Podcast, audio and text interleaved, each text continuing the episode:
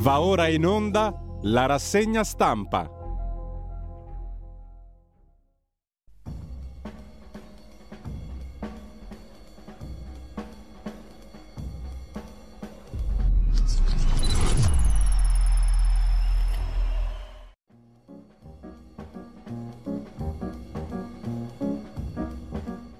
Cordiale buongiorno a tutte le ascoltatrici e a tutti gli ascoltatori da Giulio Cainarca. Ben trovati all'appuntamento con la rassegna stampa. Sono le 7.32, 17 di aprile, lunedì. Andiamo subito alla prima pagina dell'agenzia Sa di stamani, ma prima vi ricordo il sito di radiolibertà.net, la pagina Facebook di Radio Libertà, facilmente accessibile, sulla quale Potete vedere cosa va in onda durante la giornata di oggi, durante tutte le giornate, quindi a partire da stamani. Rassegna stampa dunque che iniziamo come sempre con la prima pagina dell'agenzia ANSA, tensione sui migranti è il titolo d'apertura. La maggioranza alla prova, scrive eh, l'ANSA, sulla questione del Senato che va al voto. Le opposizioni sono pronte a dare battaglia in commissione e in aula, c'è tensione attorno all'annunciata ulteriore stretta sulla protezione speciale, il decreto Cutro, che sarà la prova del voto dopo il confronto per trovare un'intesa nella maggioranza. Le votazioni in commissione affari costituzionali sono in calendario da mezzogiorno.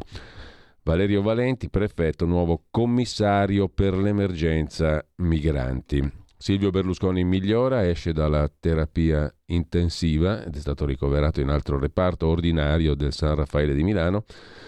Napoli, scudetto sempre più vicino, la Juve KO col Sassuolo per il campionato di calcio. Sudan, chiuso lo spazio aereo, scontri intensi a Khartoum, 97 i morti attacco a base paramilitare occupati base dell'esercito in Darfur. Sempre dalla prima pagina dell'agenzia ANSA di stamani, da segnalare l'incidente d'auto per il calciatore immobile si è scontrato con un tram a Roma, ne parlano tutti i quotidiani, e poi la questione della strage di Erba, sulla quale torneremo perché ci sono pagine e pagine di giornale stamani. Vittorio Feltri torna in prima pagina su Libero dicendo io l'avevo detto 16 anni fa e nessuno l'ha preso in considerazione. Ma sul ruolo della stampa vedremo poi un bel commento di Edoardo Montolli sul suo fronte del blog.it. Per quanto concerne l'agenzia ANSA, una ventina di pagine per chiedere di riaprire il caso sulla strage di Erba, scrive l'ANSA, sbagliando perché sono 58 le pagine, ma era una notizia diffusa l'altro giorno poi si corregge nella stessa agenzia l'ANSA. Comunque, al di là di questo, è la richiesta, questo è il punto, del sostituto procuratore generale, cioè un magistrato del Tribunale di Milano, piuttosto famoso anche perché fu alla Corte Penale Internazionale e fu anche citato tanto tempo fa per aver reso veloci i lavori della Procura di Bolzano da lui guidata, parecchi anni fa appunto il sostituto procuratore generale Tarfusser ora dovrà essere vagliata la sua richiesta dai vertici del suo ufficio e toccherà poi dare il via libera alla trasmissione o meno dell'istanza alla Corte d'Appello di Brescia. Anche questo è piuttosto impreciso perché in realtà non c'è nessun visto necessario. L'iniziativa del magistrato del sostituto procuratore generale va trasmessa a Brescia con o senza visto del procuratore generale, ma a Brescia deve finire per l'esame della competente Corte d'Appello di Brescia. Ma su questo torneremo dopo perché Edoardo Montolli e Felice Manti sul giornale si occupano proprio di questo. È una richiesta, quella del procuratore generale, di rivedere il caso di Olindo e Rosa, ma come dicevamo settimana scorsa non è solo una richiesta di revisione, perché avendo consultato le carte e gli studi e le consulenze e altri elementi importanti che sollevano la richiesta di revisione, che corroborano la richiesta di revisione, cioè di riaprire il processo, non solo si chiede di riaprire il processo da parte del procuratore Tarfusser, ma eh, si stabilisce, anzi il procuratore si è fatto la netta, chiara opinione sulla base dei fatti analizzati e degli atti giudiziari che i due sono innocenti, perché questo è il punto che sottolinea anche il procuratore. Ma questo è un altro discorso ancora. La richiesta è sollevata dal procuratore generale in tutta coscienza per amore di verità e giustizia, scrive il magistrato nel suo documento e per l'insopportabile pensiero che due persone, probabilmente vittime di errore giudiziario, stiano scontando l'ergastolo, scrive il procuratore, il sostituto procuratore generale di Milano, chiedendo di riaprire il caso. Le motivazioni della richiesta, depositata il 12 aprile, scrive l'agenzia ANSA, sono state puntualizzate da Tarfusser nelle 58 pagine del suo documento, in cui ha tenuto conto del lavoro del pool degli avvocati difensori di Olindo e Rosa. Gli avvocati difensori presenteranno la propria istanza di revisione del processo fra pochissimi giorni, 5 o 6, ha spiegato l'avvocato Schembri, legale della coppia, insieme a Nico D'Ascola, Luisa Bordeaux e Patrizia Morello. Un'istanza annunciata, scrive ancora l'ANSA, da tempo, un'iniziativa diversa da quella della Procura Generale di Milano del procuratore Tarfusser, che sta valutando anch'essa se chiedere la revisione. Sono soddisfatto, ha detto l'avvocato Schembri, che la magistratura si possa interessare del caso. A questo punto ce lo aspettavamo e lo auspicavamo, anche se è molto difficile che ci sia un'iniziativa del genere della Procura Generale. È accaduto pochissime volte, noi da qui a breve presenteremo la nostra richiesta, al di là di quella della magistratura. Faremo la nostra istanza, se la Procura Generale ne presenterà un'altra, ben venga. È del 12 aprile, scrive appunto l'agenzia ANSA, la notizia che il sostituto procuratore generale di Milano, Cuno Tarfusser, ha depositato al procuratore generale e all'avvocato generale la relazione con la richiesta di riaprire il caso, una richiesta che è stata redatta sulla scorta di nuovi elementi presentati dalla difesa di Olindo Romano e Rosa Bazzi, relazioni firmate da una quindicina di esperti che riguardano le intercettazioni ambientali, di quando Frigerio era in ospedale che non sono mai entrate nel procedimento, gli audio, i video prima della confessione per l'avvocato estorta della coppia, i film girati in carcere dal criminologo Massimo Picozzi, allora consulente della difesa, e anche una relazione di un genetista, per cui la famosa macchiolina di sangue trovata sul battitacco dell'auto di Olindo Romano sarebbe stata solo una suggestione ottica, in realtà non coincide con quella che è stata esaminata dal professor Previdere a Pavia, cioè non è quella che è stata trovata sull'auto, perché della macchiolina trovata sull'auto non c'è alcuna traccia, non esiste niente. La decisione del procuratore generale Nanni e dell'avvocato generale sarà presa entro qualche settimana, ricorda. L'agenzia ANSA che poi riporta, ma lo vedremo a parte in un'intervista alla stampa, le opinioni di Pietro e di Giuseppe Castagna, fratello, sono entrambi fratelli di, una delle vittime, Raffaella Castagna, moglie di Azuz Marzuk, e figli del defunto Carlo Castagna. Speravo fosse finita, ma ci risiamo. Carlo perse anche la moglie, Paola Galli, oltre alla figlia, e al nipotino Youssef di due anni e mezzo. Pietro Castagna non vuol parlare ancora della strage di Erba, scrive l'agenzia ANSA, ma su Facebook rimette in pista un testo firmato da lui e dal fratello Giuseppe nel 2018. Era l'ottobre del 2018, avevo scritto questo. Speravo fosse finita, ma ci risiamo. Non diremo nulla, non parleremo più con giornali o altro, questo era e rimane il nostro pensiero. In realtà non è così perché oggi c'è un'intervista sulla stampa di Torino, come poi vedremo.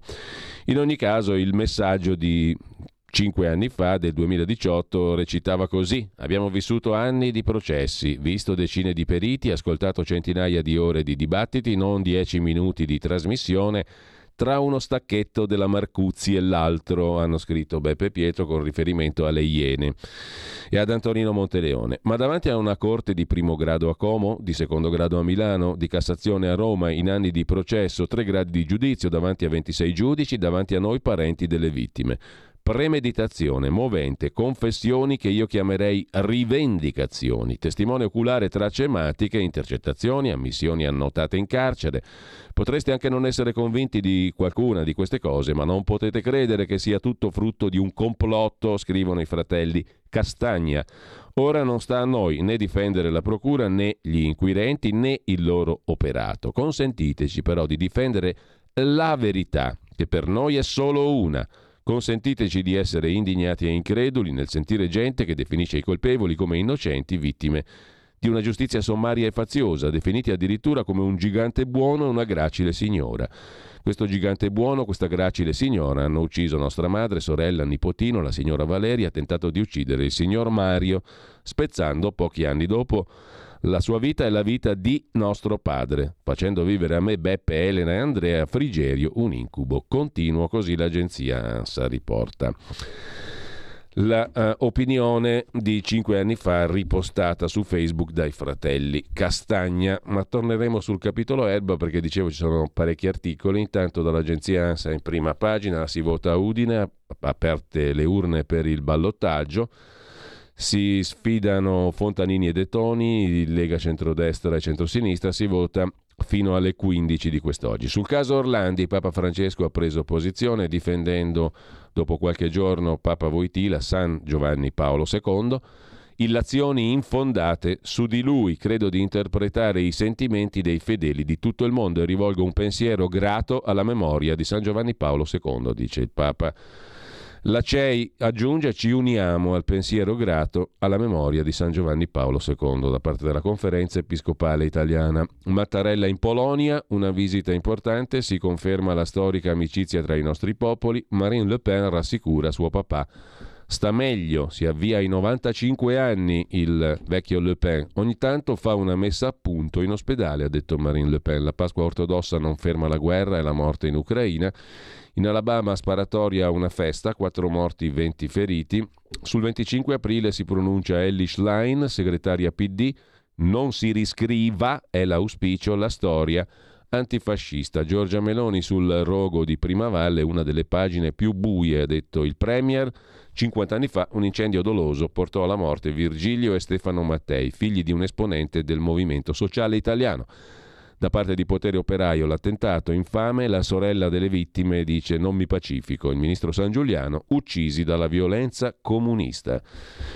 Mentre sono in attesa di un organo in 8.000, ancora troppi no. Al prelievo di organi, i dati aggiornati dal Centro Nazionale Trapianti in occasione della giornata nazionale donazione di organi e tessuti. Poi il caso US, l'americano scappato da Milano, eh, chiedo scusa, il russo scappato da Milano, ovviamente la Corte di Milano si difende, il ministro Nordio non ci inviò la nota degli Stati Uniti su US, il fuggiasco, il fuggito anzi, la lettera americana chiedeva il carcere per il rischio di fuga, ma i magistrati di Milano dicono il ministro Nordio non ci ha segnalato nulla. Lasciamo con questo l'agenzia ANSA e andiamo a vedere adesso, beh intanto vi segnalo il bel pezzo ma lo vediamo dopo di... Eh, di Edoardo Montolli sul sito frontedelblog.it strage di Erba la ricostruzione grossolana del Corriere della Sera. Ma mm, il capitolo Erba lo affrontiamo a parte direi perché ci sono svariati anche l'agenzia di N Cronos apre la sua prima pagina con una serie di servizi sulla vicenda relativa alla strage di Erba che, come vi dicevo, eh, vedremo dopo. Intanto Rosa e Olindo sono innocenti, lo dico da 16 anni, scrive Vittorio Feltri, anche questo lo leggiamo dopo. L'articolo di fondo stamani in prima pagina su Libero, si va verso un nuovo processo. Lo scrissi 16 anni fa, inascoltato. Intanto andiamo a vedere le prime pagine dei quotidiani di oggi. Cominciamo dal Corriere della Sera, apertura sulla questione dei migranti, ma in taglio alto si affaccia la strage di Erba, cosa sappiamo subito so- sotto la testata, il processo e le carte, i due articoli Anna Campaniello e Giusi Fasano, poi vedremo le due pagine del Corriere della Sera. L'apertura dicevamo sullo scontro frontale sulla questione migranti.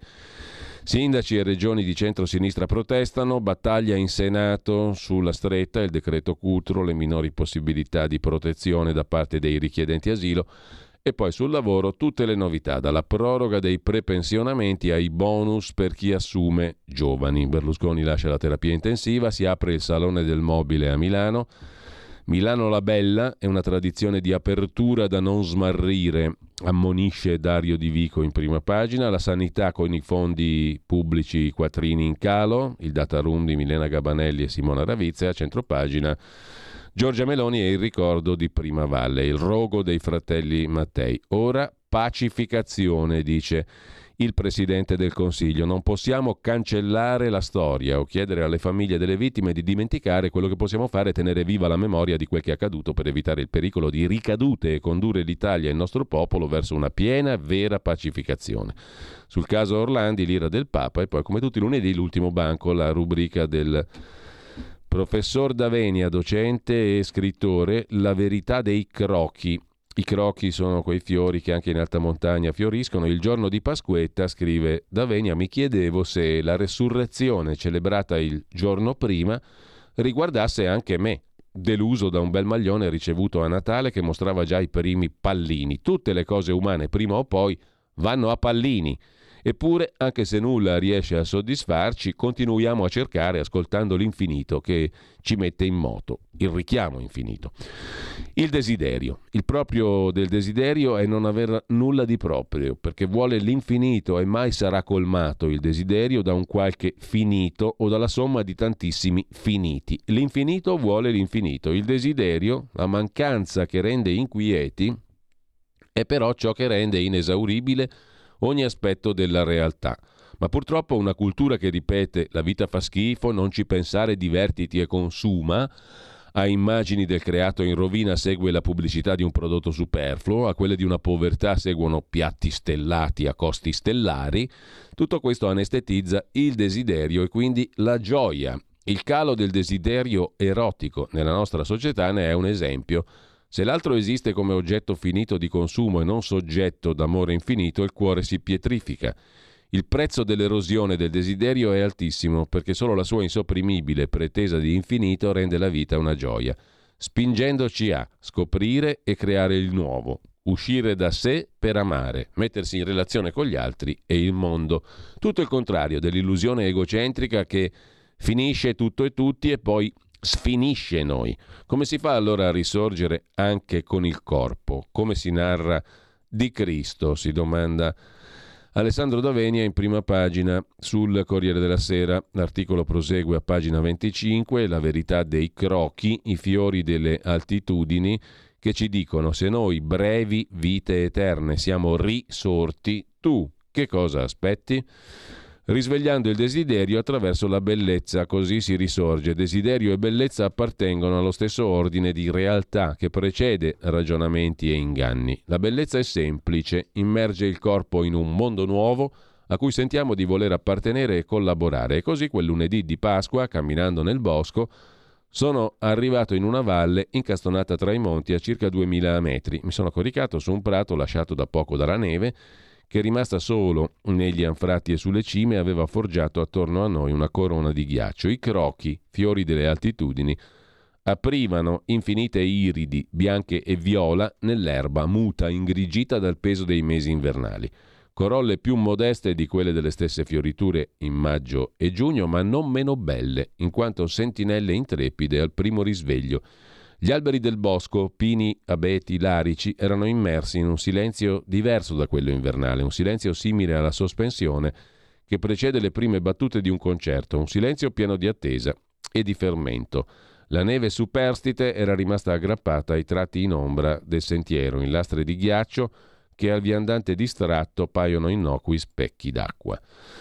Il croco, i fiori delle altitudini che ci dicono siamo risorti, tu che cosa aspetti? Così in prima pagina sul Corriere della Sera. Ma lasciamo il Corriere e andiamo a vedere il fatto quotidiano di Marco Travaglio, guerra in Ucraina, munizioni a Kiev nel 2028.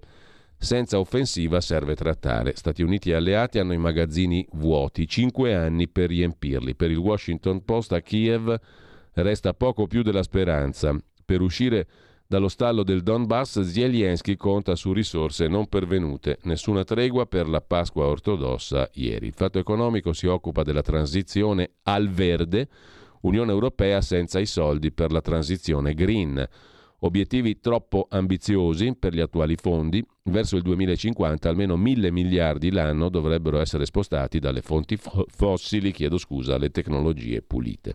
Poi c'è il caso Giletti, Baiardo, La Sette Urbano Cairo e il signor eh, Balduccio Di Maggio, coperture novaresi per il pentito Di Maggio, l'autista di Totorina, Delfino, la foto di Berlusconi, i gialli del lago d'Orta, pagina 4, poi vedremo anche questo capitolo. La riapertura delle indagini sul caso Orlandi e strage di Erba, scrive il Fatto Quotidiano, la frase sopra la testata, rischia di screditare senza prove Voitila e sconvolgere la vita ai Castagna. La giustizia è una cosa seria, non una pagliacciata come la riapertura del caso sulla strage di Erba, scrive il Fatto Quotidiano, oltre a sconvolgere la vita ai fratelli Castagna.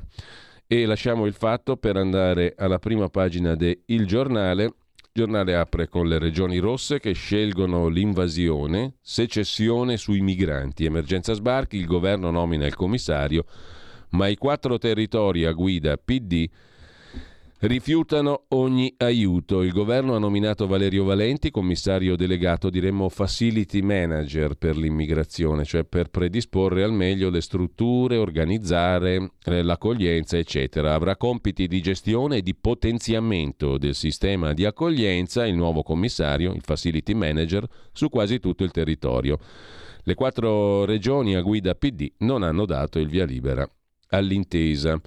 Berlusconi fuori dalla terapia intensiva, Meloni su Prima Valle l'abbiamo visto e poi ancora dal pugno chiuso al centro-destra, l'ultima rovesciata di Zampagna, l'ex calciatore Riccardo Zampagna nato a Terni e candidato a Terni. Importantissimo, mentre in prima pagina c'è anche la questione dell'automobile, il governo dopo aver contribuito a spezzare il dogma europeo del solo auto elettriche dal 2035 non molla la presa sulla volontà di affiancare all'utilizzo dei carburanti sintetici anche i biocarburanti, orgoglio dell'italica produzione. Il ministro Pichetto ottiene dal G7 il riconoscimento del ruolo dei biocarburanti nella decarbonizzazione del settore auto. E poi la strage di Erba, Felice Manti, Edoardo Montolli, Olindo e Rosa, ecco cosa può succedere, ma lo vediamo dopo. Dal giornale al mattino di Napoli, il mattino di Napoli si occupa del no della Campania e di altre tre regioni, peraltro guidate dal PD.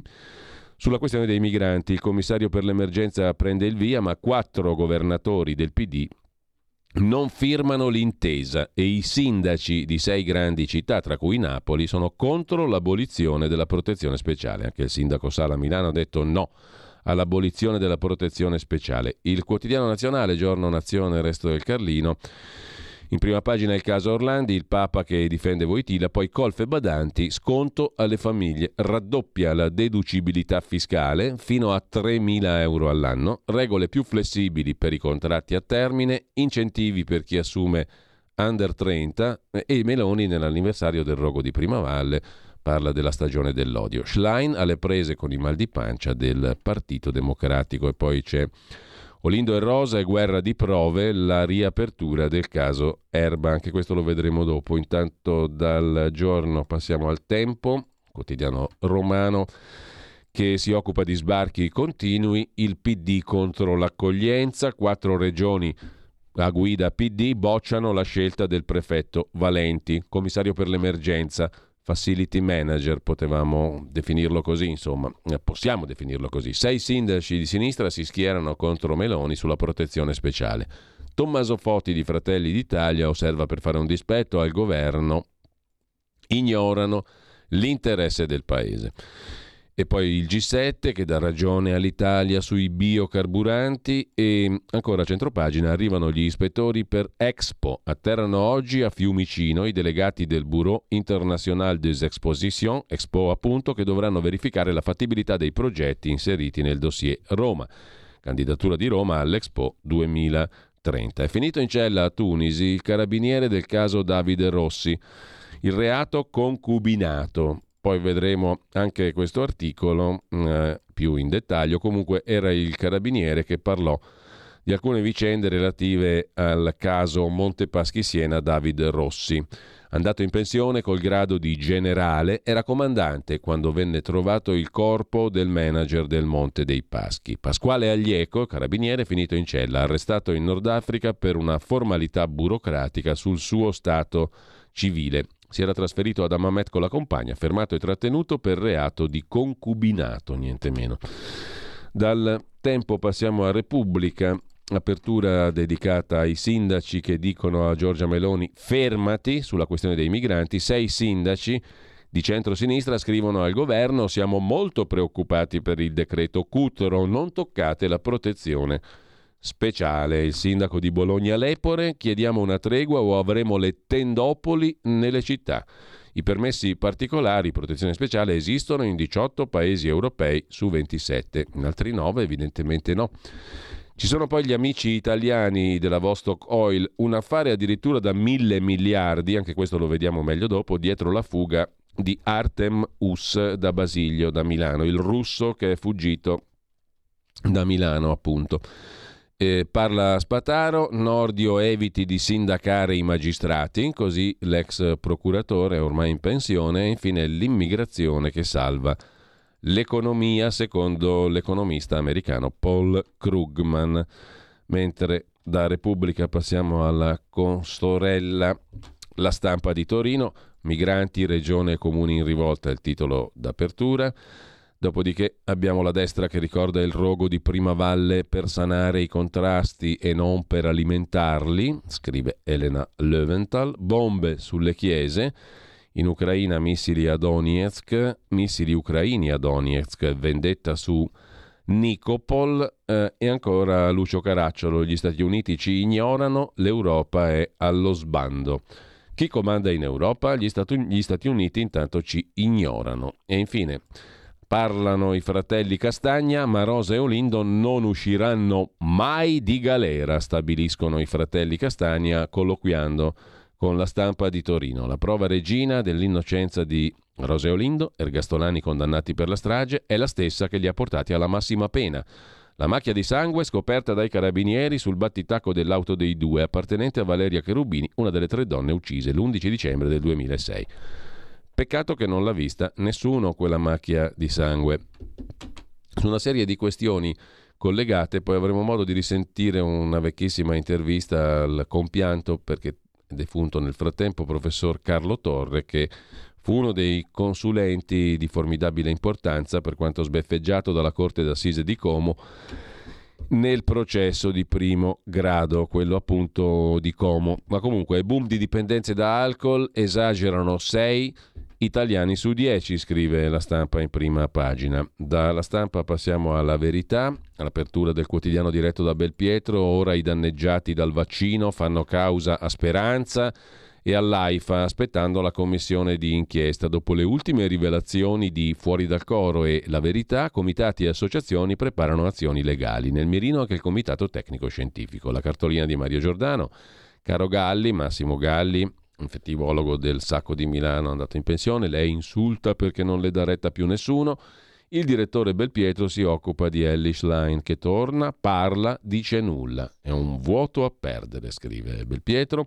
A centropagina Francesco Borgonovo sui migranti il PD sgambetta i suoi sindaci per inseguire i diktat ideologici della segreteria, le regioni rosse rifiutano scusa, fondi e più capacità operative per gli amministratori locali, i quali da Torino a Firenze cominciano invece a fare i conti con la realtà. Anche Bergoglio difende Voitila dalle calunnie, scrive ancora la uh, verità in prima pagina, poi le interviste del lunedì Camillo Langone, la terra non è in pericolo, l'uomo deve essere salvato dagli ecofanatici, il consigliere regionale Alessandro Sorte in Lombardia, ecco come sarà la nuova Forza Italia, Renzi non è un interlocutore, eccetera, eccetera.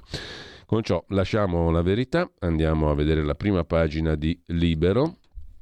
Prima pagina di Libero che si apre con le regioni del PD che chiudono ai migranti. I governatori PD di quattro regioni si rifiutano di collaborare alla gestione dell'emergenza immigrazione. Vogliono farli sbarcare ma pretendono che a ospitarli siano altri.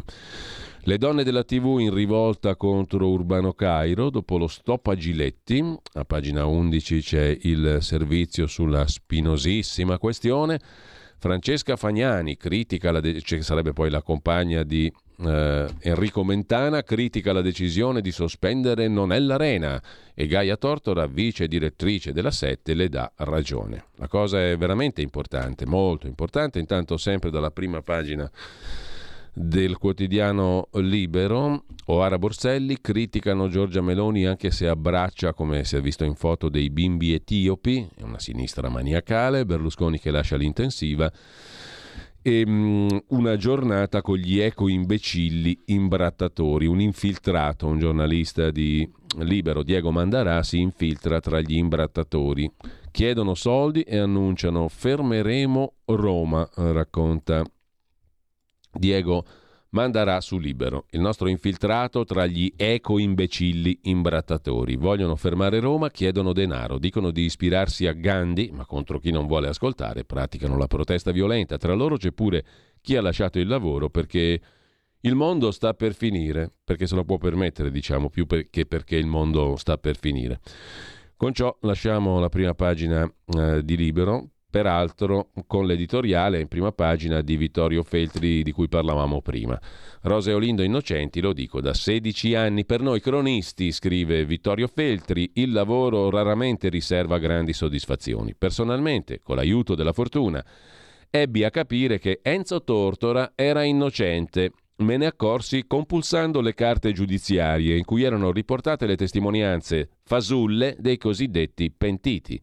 Scrissi vari articoli, dimostravo che Tortora non poteva essere colpevole, ma ovviamente al momento nessuno mi diede retta, benché le mie elucubrazioni fossero pubblicate dal Corriere della Sera, una sorta di Vangelo.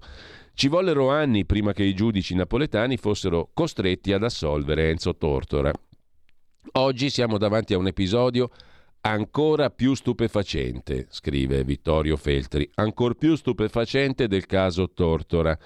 Mi riferisco al caso della cosiddetta strage di Erba, avvenuta all'inizio degli anni 2000, in realtà 2006, 11 dicembre. Quattro o cinque persone assassinate in casa da un paio di efferatissimi omicidi che tolsero la vita anche a un bimbo di un paio d'anni.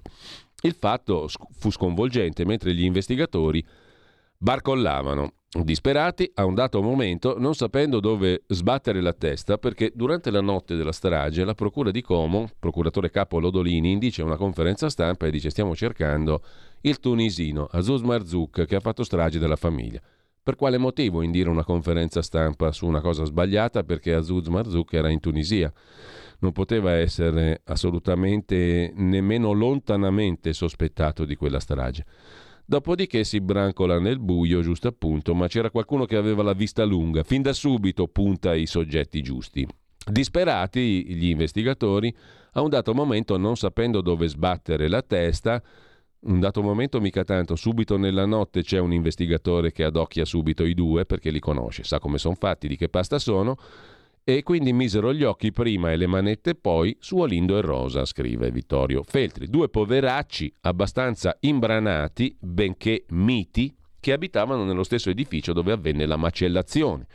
Le forze dell'ordine no, non trovarono lo straccio di una prova contro la coppia, nessuna traccia di sangue neanche nella lavatrice, nessun movente serio. Ma non importa, utilizzando una vecchia tecnica, fatta di promesse e di lusinghe, i carabinieri estorsero una confessione poco o punto credibile ai due sposi. Le indagini si sospesero.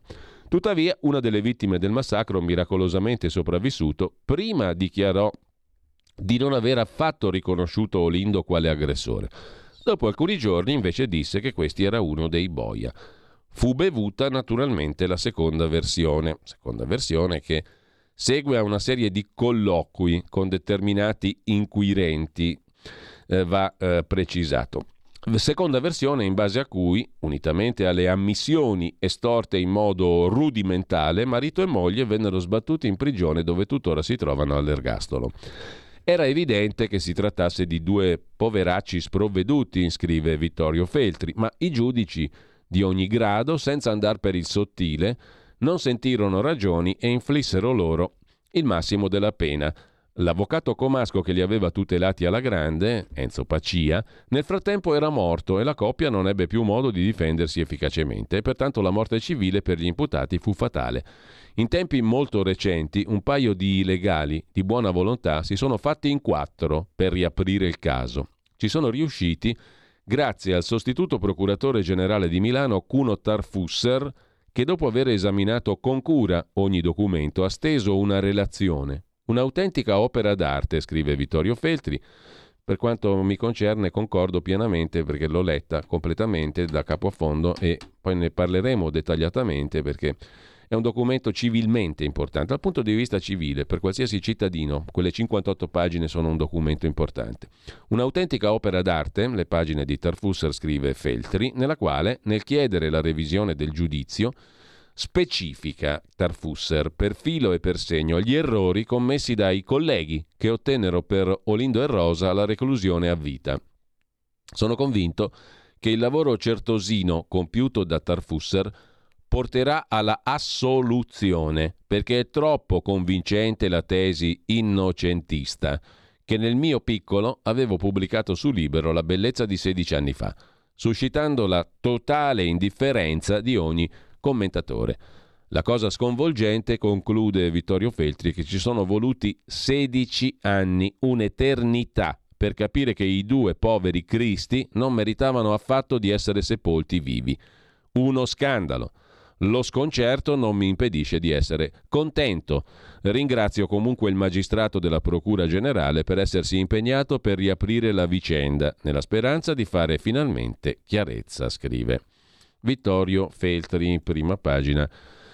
Su Libero, parlando di un caso ancora più stupefacente del caso Tortora. Sempre su Libero ci stavamo dimenticando di un'altra lunga um, intervista, in questo caso quella di Pietro Senaldi al professor Luca Ricolfi, i grandi mezzi di comunicazione avvelenano il clima. Il 25 aprile temo più gli antifascisti estremi. Pagina 2, pagina 3, prosegue l'intervista a Luca Ricolfi. Il clima è avvelenato dai nostri grandi media. Per il 25 aprile temo più gli antifascisti estremi.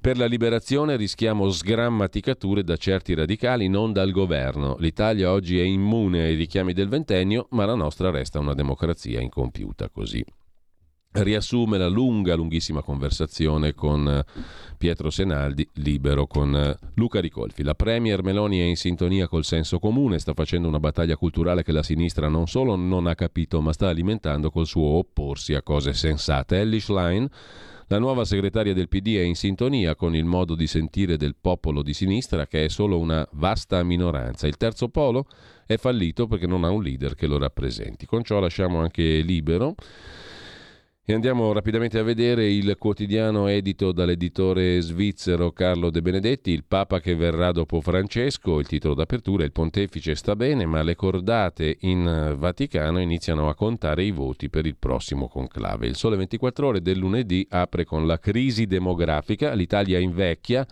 e il governo riscrive gli aiuti agli anziani. In arrivo un nuovo assegno universale, si parte dai fondi oggi usati per finanziare le prestazioni, caccia le risorse aggiuntive con la legge di bilancio, scrive il quotidiano eh, di, del, della Confindustria, il Sole 24 ore. Poi abbiamo una clip dall'Agi di Matteo Salvini. Il governo durerà per cinque anni con Giorgia e con Silvio, ha detto Matteo Salvini al Teatro Guglielmi di Massa in Toscana. Io devo dire che mi sto trovando molto bene in questi sei mesi, difficili, impegnativi, ma con una bella squadra. Di centrodestra, con alcuni colleghi in Consiglio dei Ministri che non conoscevo, che sto apprezzando, eh, in Senato, alla Camera, gente preparata. Io penso che con, eh, con Giorgio e Consiglio governeremo a lungo, per almeno cinque anni sicuro, e già questo sarà una notizia. Questo governo scelto dagli italiani arriverà fino all'ultimo giorno del suo mandato, senza se e senza ma. Quindi, e... Così Matteo Salvini, intanto vi segnalo tra gli articoli che poi vedremo di approfondire, effetto Covid sul quotidiano Il Giorno, mutui, caro affitti in quattro anni, e siamo su Milano, eh? il focus è su Milano città, in quattro anni addio a 1289 negozi, boom dell'online e crescono i ristoranti. Un'attività su cinque ha sede in centro città. Ferramenta introvabili soffrono anche i bar. Rispetto al 2019 Milano ha il 4% di attività in meno, i costi scoraggiano le aperture, servono incentivi fiscali. Immigrazione, il decreto flussi fa flop, questo perlomeno dal punto di vista delle imprese lombarde, pochi posti disponibili e le imprese in Lombardia, dovrebbe essere una delle regioni che più chiedono immigrati, no? se servono per il, lav- per il lavoro e per le imprese, invece il contrario, le imprese lombarde snobbano il click day. La regione che ne ha chiesti di più è la Campania, dove ci sono più redditi di cittadinanza in assoluto e dove ci sarebbe in teoria più disoccupazione domestica già presente, invece hanno, hanno chiesto un sacco di immigrati in più. In ogni caso 15.000 domande in regione per 80.000 ingressi, ma servono 300.000 persone. Rischio stop per le aziende, scrive il giorno. Su Repubblica, dicevamo, in primo piano invece l'abbiamo citata prima, l'inchiesta di Gianluca De Feo sul russo US che è scappato da Basilio, da Milano. L'affare da mille miliardi, gli amici italiani della Vostok Oil, compagnia russa, Artem US, evaso e fuggito a Mosca, ha avuto rapporti personali con i colossi del nostro paese, da Eni a Saipem. Il padre, Alexander, è artefice del megaprogetto petrolifero che piace a Putin. Lo zar del Cremlino, Vladimir Putin, considera il piano la soluzione finale per il consolidamento della Russia. Possibile che i nostri apparati ignorassero tutto questo? È stato trattato come un normalissimo imprenditore. L'affare da mille miliardi, gli amici italiani di Vostok Oil per l'evaso da Milano e fuggito a Mosca, Artem Us. In cella invece il carabiniere del caso Rossi, l'abbiamo visto prima, è andato in pensione ad Amamet una formalità burocratica, un qui pro quo, sarebbe questo il motivo che ha portato all'arresto in Tunisia di Pasquale Aglieco, ex comandante provinciale dei carabinieri di Siena. Il militare sarebbe finito sotto la lente di ingrandimento degli inquirenti tunisini per un falso documento. Eh, era stato lui a rivelare alcune cose rispetto alla fine di Davide Rossi al clima del Monte Paschi Siena. Intanto tra le varie cose di oggi c'è il capitolo relativo a Baiardo, Giletti, Mafia, Berlusconi. Giletti voleva fare il gran colpo, cioè la foto del mafioso Graviano e di Berlusconi. Lo dice Enrico De Aglio. Mentre Berlusconi è in ospedale, si riparla di Mediaset, in vendita questo sarebbe stato un incubo per tutti. Giletti è solo la pedina meno importante, secondo Enrico De Aglio. Baiardo, un trafficone di paese, portavoce dei mafiosi, fratelli Graviano che ora rivendicano il secondo regalo allo Stato, cioè l'arresto di Messina Denaro. Giletti non l'ho più sentito, mi ha cercato Urbano Cairo, era spaventato. Ci teneva a farmi sapere che quando era assistente di Berlusconi fu messo in guardia, attento che Dell'Utri vuol farti fuori. Credo in senso figurato, commenta De Aglio. Giuseppe Pipitone sul Fatto Quotidiano si occupa del caso Giletti, l'autista di Totorina, il generale Delfino, i misteri del lago d'Orta dove vive il signor Baiardo. Il conduttore Giletti ha detto di avere saputo dal Baiardo di possibili coperture per il pentito di maggio nel Novarese dove viveva anche il generale Delfino. Insomma, un bel risottone di roba losca, secondo il fatto quotidiano. Urbano Cairo ha scritto ad Agospia Enrico De Aglio sostiene che durante un nostro incontro a gennaio di quest'anno mi trovò spaventato per la trasmissione di Giletti alla quale aveva partecipato con Baiardo in studio non ero per nulla spaventato, puntualizza l'editore del Corriere della Sera e di La 7. Lo dimostra il fatto che Giletti è andato in onda tranquillamente per molte puntate dopo il nostro incontro, affrontando lo stesso argomento in totale libertà, eh, dice Urbano Cairo. In merito alla battuta su Dell'Utri, ovviamente si parlava di questioni voleva farmi fuori, legate a dinamiche e rivalità tutte aziendali, non che lo voleva far fuori fisicamente, mafiosamente. Intanto Nichi Vendola è smemorato. Vendola, l'ex presidente della Puglia, ha parlato di maternità surrogata e ha detto di non ricordarsi quanto ha pagato suo figlio per comprare suo figlio. Il ristoro di un anno di lavoro mancato, poi molto pesano le spese sanitarie, la clinica, ha detto Vendola, non le so dire davvero quanto ho pagato per il figlio, mai fatto un conto definitivo. Si ricorda però, scrive Dagospia, di come ha spiegato al piccolo Tobia Antonio come è nato. Io e Ed, il compagno, il marito di Vendola, ci volevamo bene, avevamo bisogno di un uovo.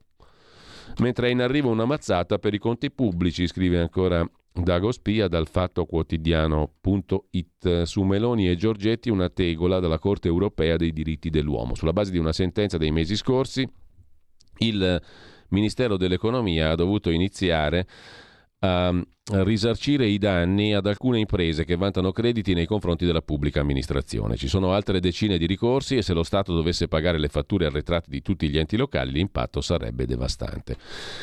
Su Atlantico Quotidiano vi segnalo l'articolo di Gianluca Spera, la Corte Costituzionale italiana ha sdoganato la compressione di libertà intangibili, altro che bilanciamento, stiamo parlando di pronunce sulle misure prese in epoca Covid. Altro che bilanciamento, è un annichilimento senza basi scientifiche. Sono stati sospesi il diritto al lavoro, articolo 1 della Costituzione, e alla retribuzione, un unicum tra le democrazie occidentali. La Corte Costituzionale ha avallato tutto questo.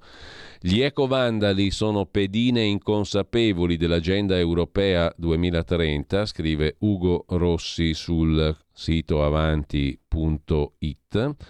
Agenda 2030, quella green, eccetera, eccetera, mentre mh, mm, da segnalare anche la colata d'asfalto sull'Emilia, il pezzo di Ciro Gardi su gli stati generali.com. In arrivo una colata di asfalto tangenziale di Bologna, Pedemontana e via dicendo. In quel dell'Emilia Romagna arriva una colata di cemento e asfalto, scrive il sito diretto da Jacopo Tondelli. Mentre è scandalo in Germania, lo racconta Roberto Giardina da Berlino su Il Giorno editore intercettato nell'ex DDR, quella che fu la Germania dell'Est, sono tutti fascisti e comunisti. Bufera per le chat private di Matthias Döpfner, proprietario del gruppo editoriale tedesco Axel Springer della Bild, ma il concorrente Der Spiegel lo difende, in tanti la pensano come lui. Nella Germania dell'Est sono ancora totalitari sostanzialmente. Con questo abbiamo visto un po' le questioni principali e le prime pagine, adesso apriamo il focus sulla questione relativa alla cosiddetta strage di Erba e lo facciamo con eh, una ricostruzione grossolana, quella del Corriere della Sera, scrive Edoardo Montolli, fronte del blog.it. Il Corriere della Sera, e anche oggi lo vedremo, confuta, c'è un nuovo articolo, confuta la richiesta di revisione del processo per la strage di Erba presentata dal procuratore generale Tarfusser a Milano, eh, lo, prova a confutarla ma dimentica i fatti, con errori grossolani anche su verbali e sentenze. Ecco cosa scrive il Corriere della Sera, che prova appunto a criticare, a confutare la richiesta di revisione del processo presentata dal procuratore generale di Milano Corfusser, Tarfusser, chiedo scusa, ma il Corriere fa parecchia confusione su fatti, verbali e sentenze. Non volendo annoiare il lettore, scrive Montolli, ci soffermeremo solo sul penultimo paragrafo dell'articolo firmato da Giusi Fasano, che riguarda la macchia di sangue repertata sulla macchina di Olindo Romano. Questo allo scopo di far capire perché su questa storia si sia arrivati facilmente a una sentenza di condanna, anche a causa della disinformazione dei giornalisti. Leggiamo il paragrafo scritto da Giusy Fasano sul Corriere della Sera. Tutto sbagliato, secondo la difesa, riguardo al reperto La macchia di sangue, a cominciare dal verbale che ne dà conto, firmato non dalla persona che lo ha repertato. Sbagliate le modalità tecniche per repertarla, sbagliato considerarla così limpidamente pura e non frutto di contaminazione, cioè portata inavvertitamente sull'auto da qualcuno degli inquirenti che quella sera stava operando sulla scena del delitto. La traccia era particolarmente nitida, scrive la Cassazione, tanto da consentire di esaltare con puntualità il profilo genetico di Valeria Cherubini. Trattandosi di una traccia di alta qualità, si doveva escludere che potesse aver subito tanti passaggi e fosse stata esposta a fattori degradanti. Insomma, la macchia di sangue trovata sul battitacco dell'auto di Olindo Romano, uno dei cardini dell'accusa, già in primo grado ovviamente, era una traccia molto nitida, ricca, precisa, che consente di tracciare puntualmente il profilo di Valeria Cherubini. In quanto al verbale firmato da carabinieri diversi rispetto a chi prelevò la traccia, per quanto discutibile come prassi, la Corte territoriale di Como ritenne che tale modus operandi fosse comprensibile in ragione della concitazione del momento. C'era nessuna concitazione perché la macchina in questione viene asseritamente ritrovata 15 giorni dopo in un esame fatto alle ore 23. Per, sia, per, capire quanto siano grossolani gli errori del Corriere della Sera, partiamo dalle prime righe.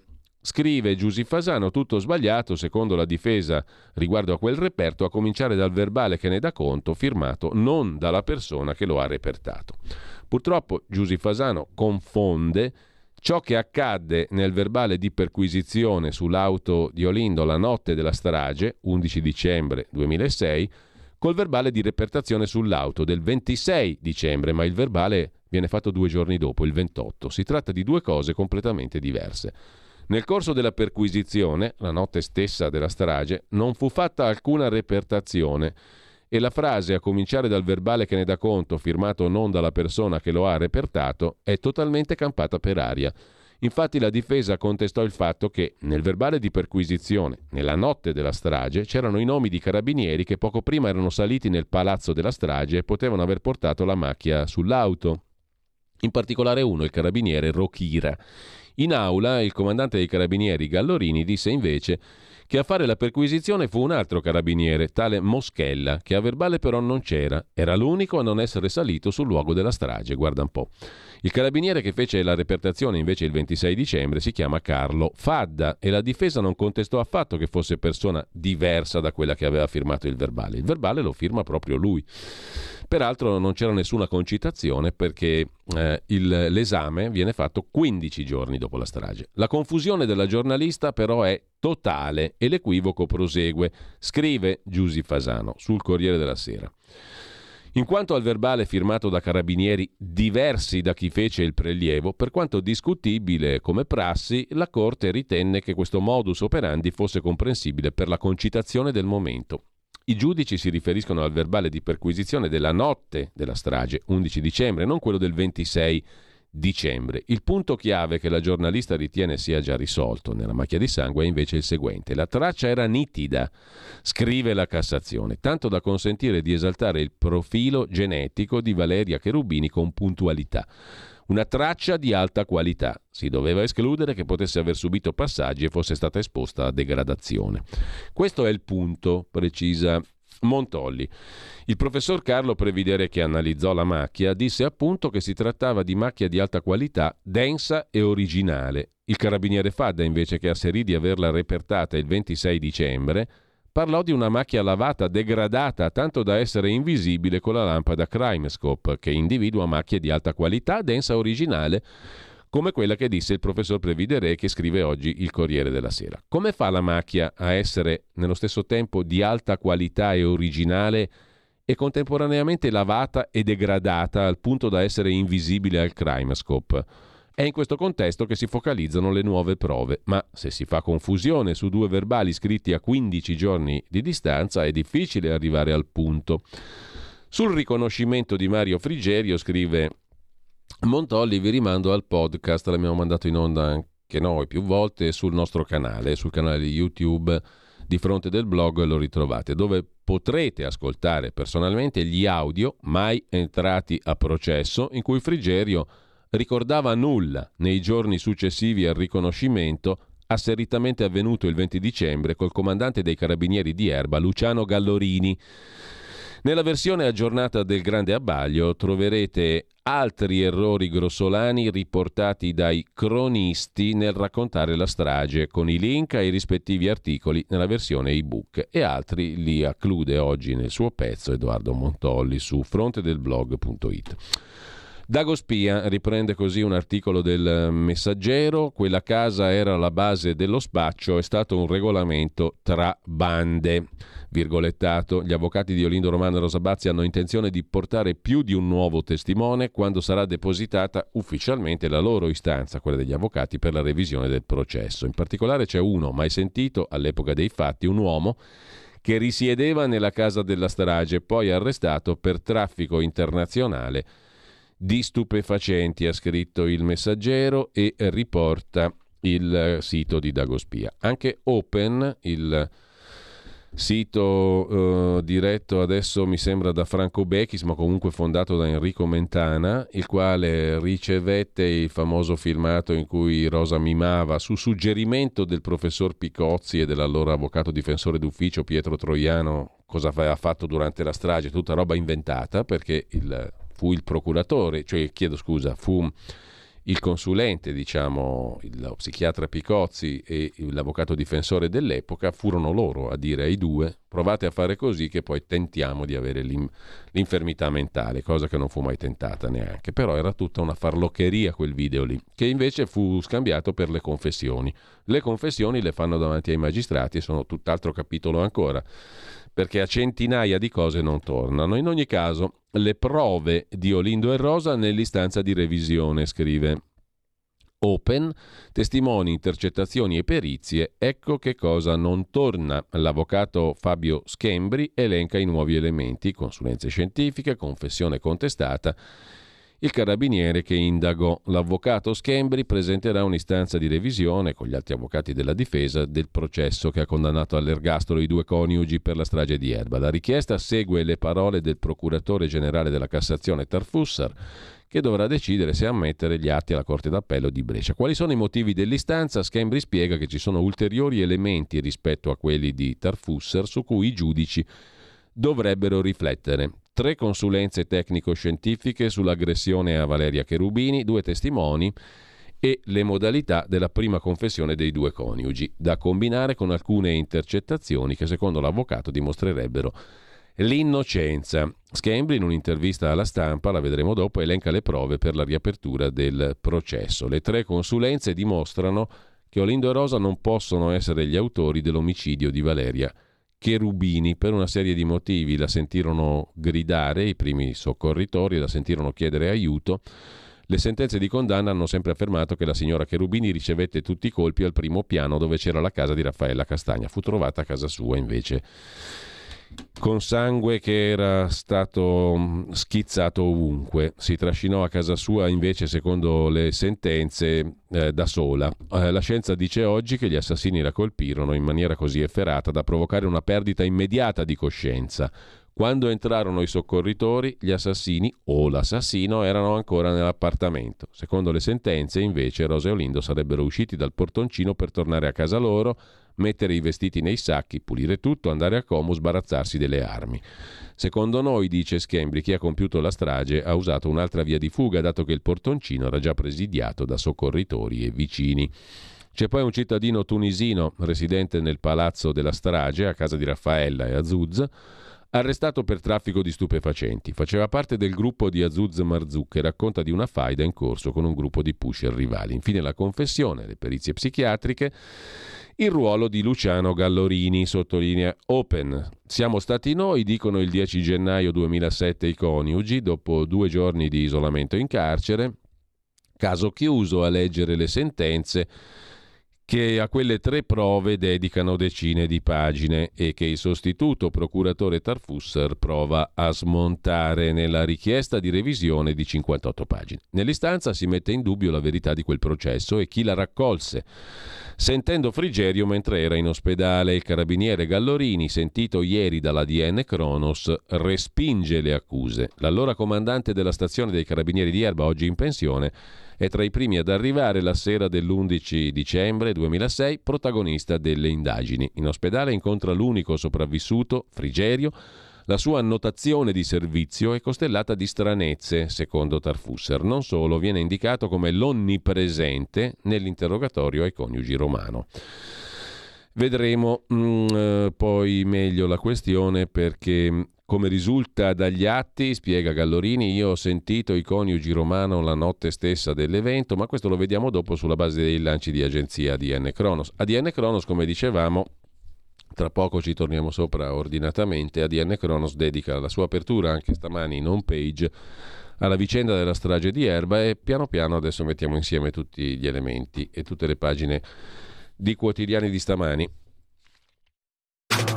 Stai ascoltando Radio Libertà. La tua voce libera, senza filtri né censura. La tua radio.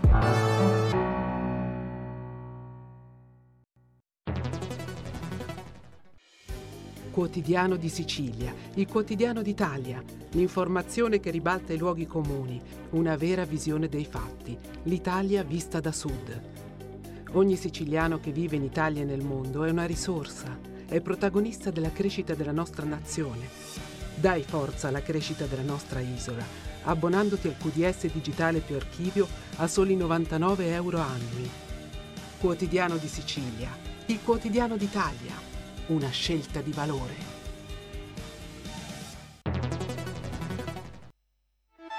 Stai ascoltando Radio Libertà, la tua voce libera, senza filtri né censure, la tua radio.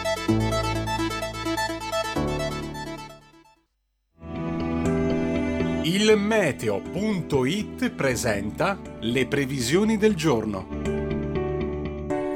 Vortice depressionario è ancora attivo su mezza Italia e in questo inizio di settimana causerà altre precipitazioni. Temperature stazionarie. In mattinata rovesci e temporali colpiranno principalmente il Basso Lazio, le Marche, l'Abruzzo, il Molise, la Sardegna e praticamente tutte le regioni meridionali, mentre altrove andrà decisamente meglio, con cieli anche sereni o velati. Nel pomeriggio non sono attese grandi variazioni, le precipitazioni interesseranno sostanzialmente le stesse regioni. Per ora è tutto da ilmeteo.it, dove il fa la differenza differenza. Tutti i dettagli sulla nostra app. Una buona giornata da Alessandra Tropiano. Avete ascoltato le previsioni del giorno. Allora andiamo alla DN Kronos che fa un'apertura e dedica diversi articoli alla questione della strage di Erba. Tutto sulle tre prove della discordia.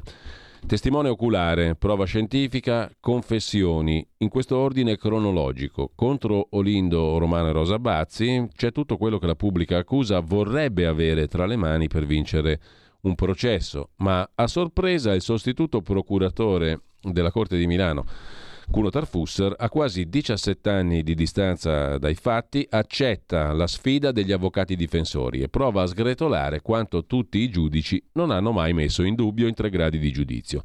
Tarfusser lo fa attraverso nuove prove, affidandosi ai progressi scientifici e tecnologici racchiusi in tre grandi perizie che provano a restituire un'altra verità e a trasformare i colpevoli in possibili vittime di un errore giudiziario, innocenti la cui condanna è frutto di falsità, falsità in atti eh? Eh, e, mm, nelle inquir- e nelle indagini. Questo è un altro punto estremamente importante. Il procuratore di Milano Tarfusser firma il primo difficile tentativo di richiesta di revisione sulla strage di Erba, 11 dicembre del 2000 e 6. Da subito l'attenzione degli investigatori si focalizza sui coniugi. Da subito l'attenzione del comandante Gallorini, per essere precisi.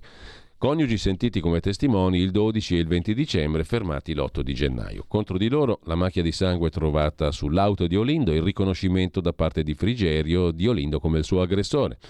Non convince l'alibi della coppia lo scontrino di un McDonald's che sono andati dove sono andati a mangiare quella sera lì. Siamo stati noi, diranno il 10 gennaio. Caso chiuso a leggere le sentenze che a quelle tre prove dedicano decine di pagine. Il sostituto procuratore prova a smontarle nella richiesta di revisione di 58 pagine. Mario Frigerio è l'unico sopravvissuto, anche l'unico testimone della strage. Ricoverato in rianimazione, a 86 ore dai fatti, il 15 dicembre 2006 può essere ascoltato. Dal 15 al 26 dicembre viene sentito otto volte. Prima il killer sconosciuto, poi dal 2 gennaio parla di Olindo, ma qui scompaiono le intercettazioni nell'ospedale. Ricostruisce quanto accaduto quando la moglie risale dalla passeggiata serale col cane, lo avverte che dall'abitazione di sotto, frequentata da extracomunitari arabi, esce del fumo, va a controllare. Ho visto la porta socchiusa L'uomo ha estratto un coltello, mi ha tagliato la gola, ho perso conoscenza. La descrizione dell'uomo è corporatura robusta, capelli corti neri, tanti capelli, carnagione olivastra, occhi scuri senza baffi, vestito di scuro. Non so precisare il colore, ma soprattutto non è di qui, non lo conosco. La luce delle scale si è spenta e questo non mi ha consentito di reagire all'aggressore che aveva una forza bruta. Mentre venivo aggredito sentivo le urla di mia moglie, quindi penso che vi fosse un altro aggressore. Non so che lingua parlassero, non li ho sentiti parlare. Cinque giorni dopo, il 20 dicembre del 2006, Frigerio incontra il luogotenente Gallorini per la prima volta, secondo una annotazione costellata di varie stranezze, nota Tarfusser, Gallorini gli chiede per ben nove volte se conosce Olindo Romano. A un certo punto Frigerio piangendo avrebbe detto che poteva essere l'Olindo il suo assassino. Una rivelazione che però non porta ad alcuna conseguenza immediata. Eh, naturalmente non c'è nessuna accelerazione perché Frigerio viene risentito soltanto ulteriori sei giorni dopo. Ci sarebbe un'insanabile discrasia tra i verbali riassuntivi di servizio e la trascrizione delle registrazioni. Nelle annotazioni il testo è chiaro. La persona che ho visto in faccia era una persona a me nota. Il mio vicino di casa Olindo l'ho riconosciuto subito, ma poi ho rimosso la cosa perché non volevo crederci e volevo cancellare tutto, scrive Gallorini. Poi aggiunge: Ricordo di essermi chiesto cosa ci faceva l'Olindo lì in quel casino. Non ho detto subito di avere riconosciuto Lolindo perché non perché volessi coprirlo, ma perché stentavo a credere che potesse aver fatto una cosa del genere. L'aggressore lo riconoscerà in aula, disgraziato eri tu. Eppure, nella richiesta di revisione, il procuratore Tarfusser rileva che il riconoscimento ha avuto una genesi tortuosa, inficiato da evidenti e gravi elementi di criticità che lo rendono estremamente dubbio, ma soprattutto che si fonda su elementi che pur essendo inatti mai sono stati valutati. Si aggiungono elementi nuovi. Dai dati clinici acquisiti dopo il 2010, dalle trascrizioni delle intercettazioni ambientali mai effettuate prima, dal 20 dicembre al 3 gennaio, fino a dati scientifici nuovi sulle distorsioni del ricordo, a seguito di suggestioni effettuate da un testimone, su un testimone, portano a ritenere che Frigerio, intossicato dal monossido di carbonio sprigionato dall'incendio, sia stato vittima di falsa memoria. Sulla macchia di sangue la traccia della vittima Valeria Cherubini trovata sul battitacco dell'auto di Olindo avrebbe una genesi strana, sottolinea Tarfusser. L'auto viene visionata due volte. La prima volta il 12 dicembre dai carabinieri della stazione di Erba, nessuna traccia sul lato guidatore. Il 26 dicembre alle 23 da un militare del nucleo di Como. Carlo Fadda, quale può essere l'urgenza di svolgere un accertamento tecnico a distanza di 15 giorni dai fatti? e redigere un verbale solamente 36 ore dopo, perché l'accertamento viene fatto il 26, il verbale il 28 dicembre. È la domanda che pone Tarfusser riguardo a un atto apparentemente redatto da un brigadiere ma da lui non sottoscritto. No, in realtà lo è, ma comunque lo ha fatto certamente Carlo Fadda. Ancora, dove sono le foto delle tracce e dei reperti? Perché il bello è che di quella macchia lì non c'è alcuna documentazione fotografica, non risulta niente al luminol. Le operazioni di ispezione, repertazione, verbalizzazione e trasmissione avvengono con modalità a dir poco non trasparenti e non tracciabili, con stupefacente superficialità, scrive Tarfusser, malgrado si trattasse di una questione di grande importanza in un'indagine di eccezionale rilevanza. Una stranezza che trasforma l'elemento scientifico in una prova che trasuda criticità fin dall'origine, scrive il procuratore generale, che la considera questa della macchiolina di sangue, anzi la prova regina della loro innocenza, perché semplicemente quella che è stata analizzata da Pavia, dal professor Carlo Previdere, come la macchia di sangue del battitacco dell'auto di Olindo, non è coincidente con quella che sarebbe stata trovata e che non c'è perché non c'è nessuna documentazione sul battitacco medesimo. Sono inconciliabili le cose. Quindi la macchiolina non c'è. Quella che è stata esaminata proviene da chissà dove. E questa è la prova regina, dice Tarfusser, dell'innocenza dei due. Gli interrogativi di Tarfusser sulla genuinità di questa traccia riguardano il perché l'accertamento decisivo, delicatissimo, viene svolto da un solo brigadiere e non con tutti i crismi di professionalità, competenza e strumentazione tecnica adeguata dagli specialisti del RIS dei carabinieri che erano già lì. Sorprendente per Tarfusser sarebbe l'abilità dei coniugi romano di essere riusciti a non lasciare traccia sul luogo dove hanno scatenato una sfrenata rabbia, lasciando un bagno di sangue e di essere riusciti a non portare alcuna traccia del crimine appena commesso nella loro casa.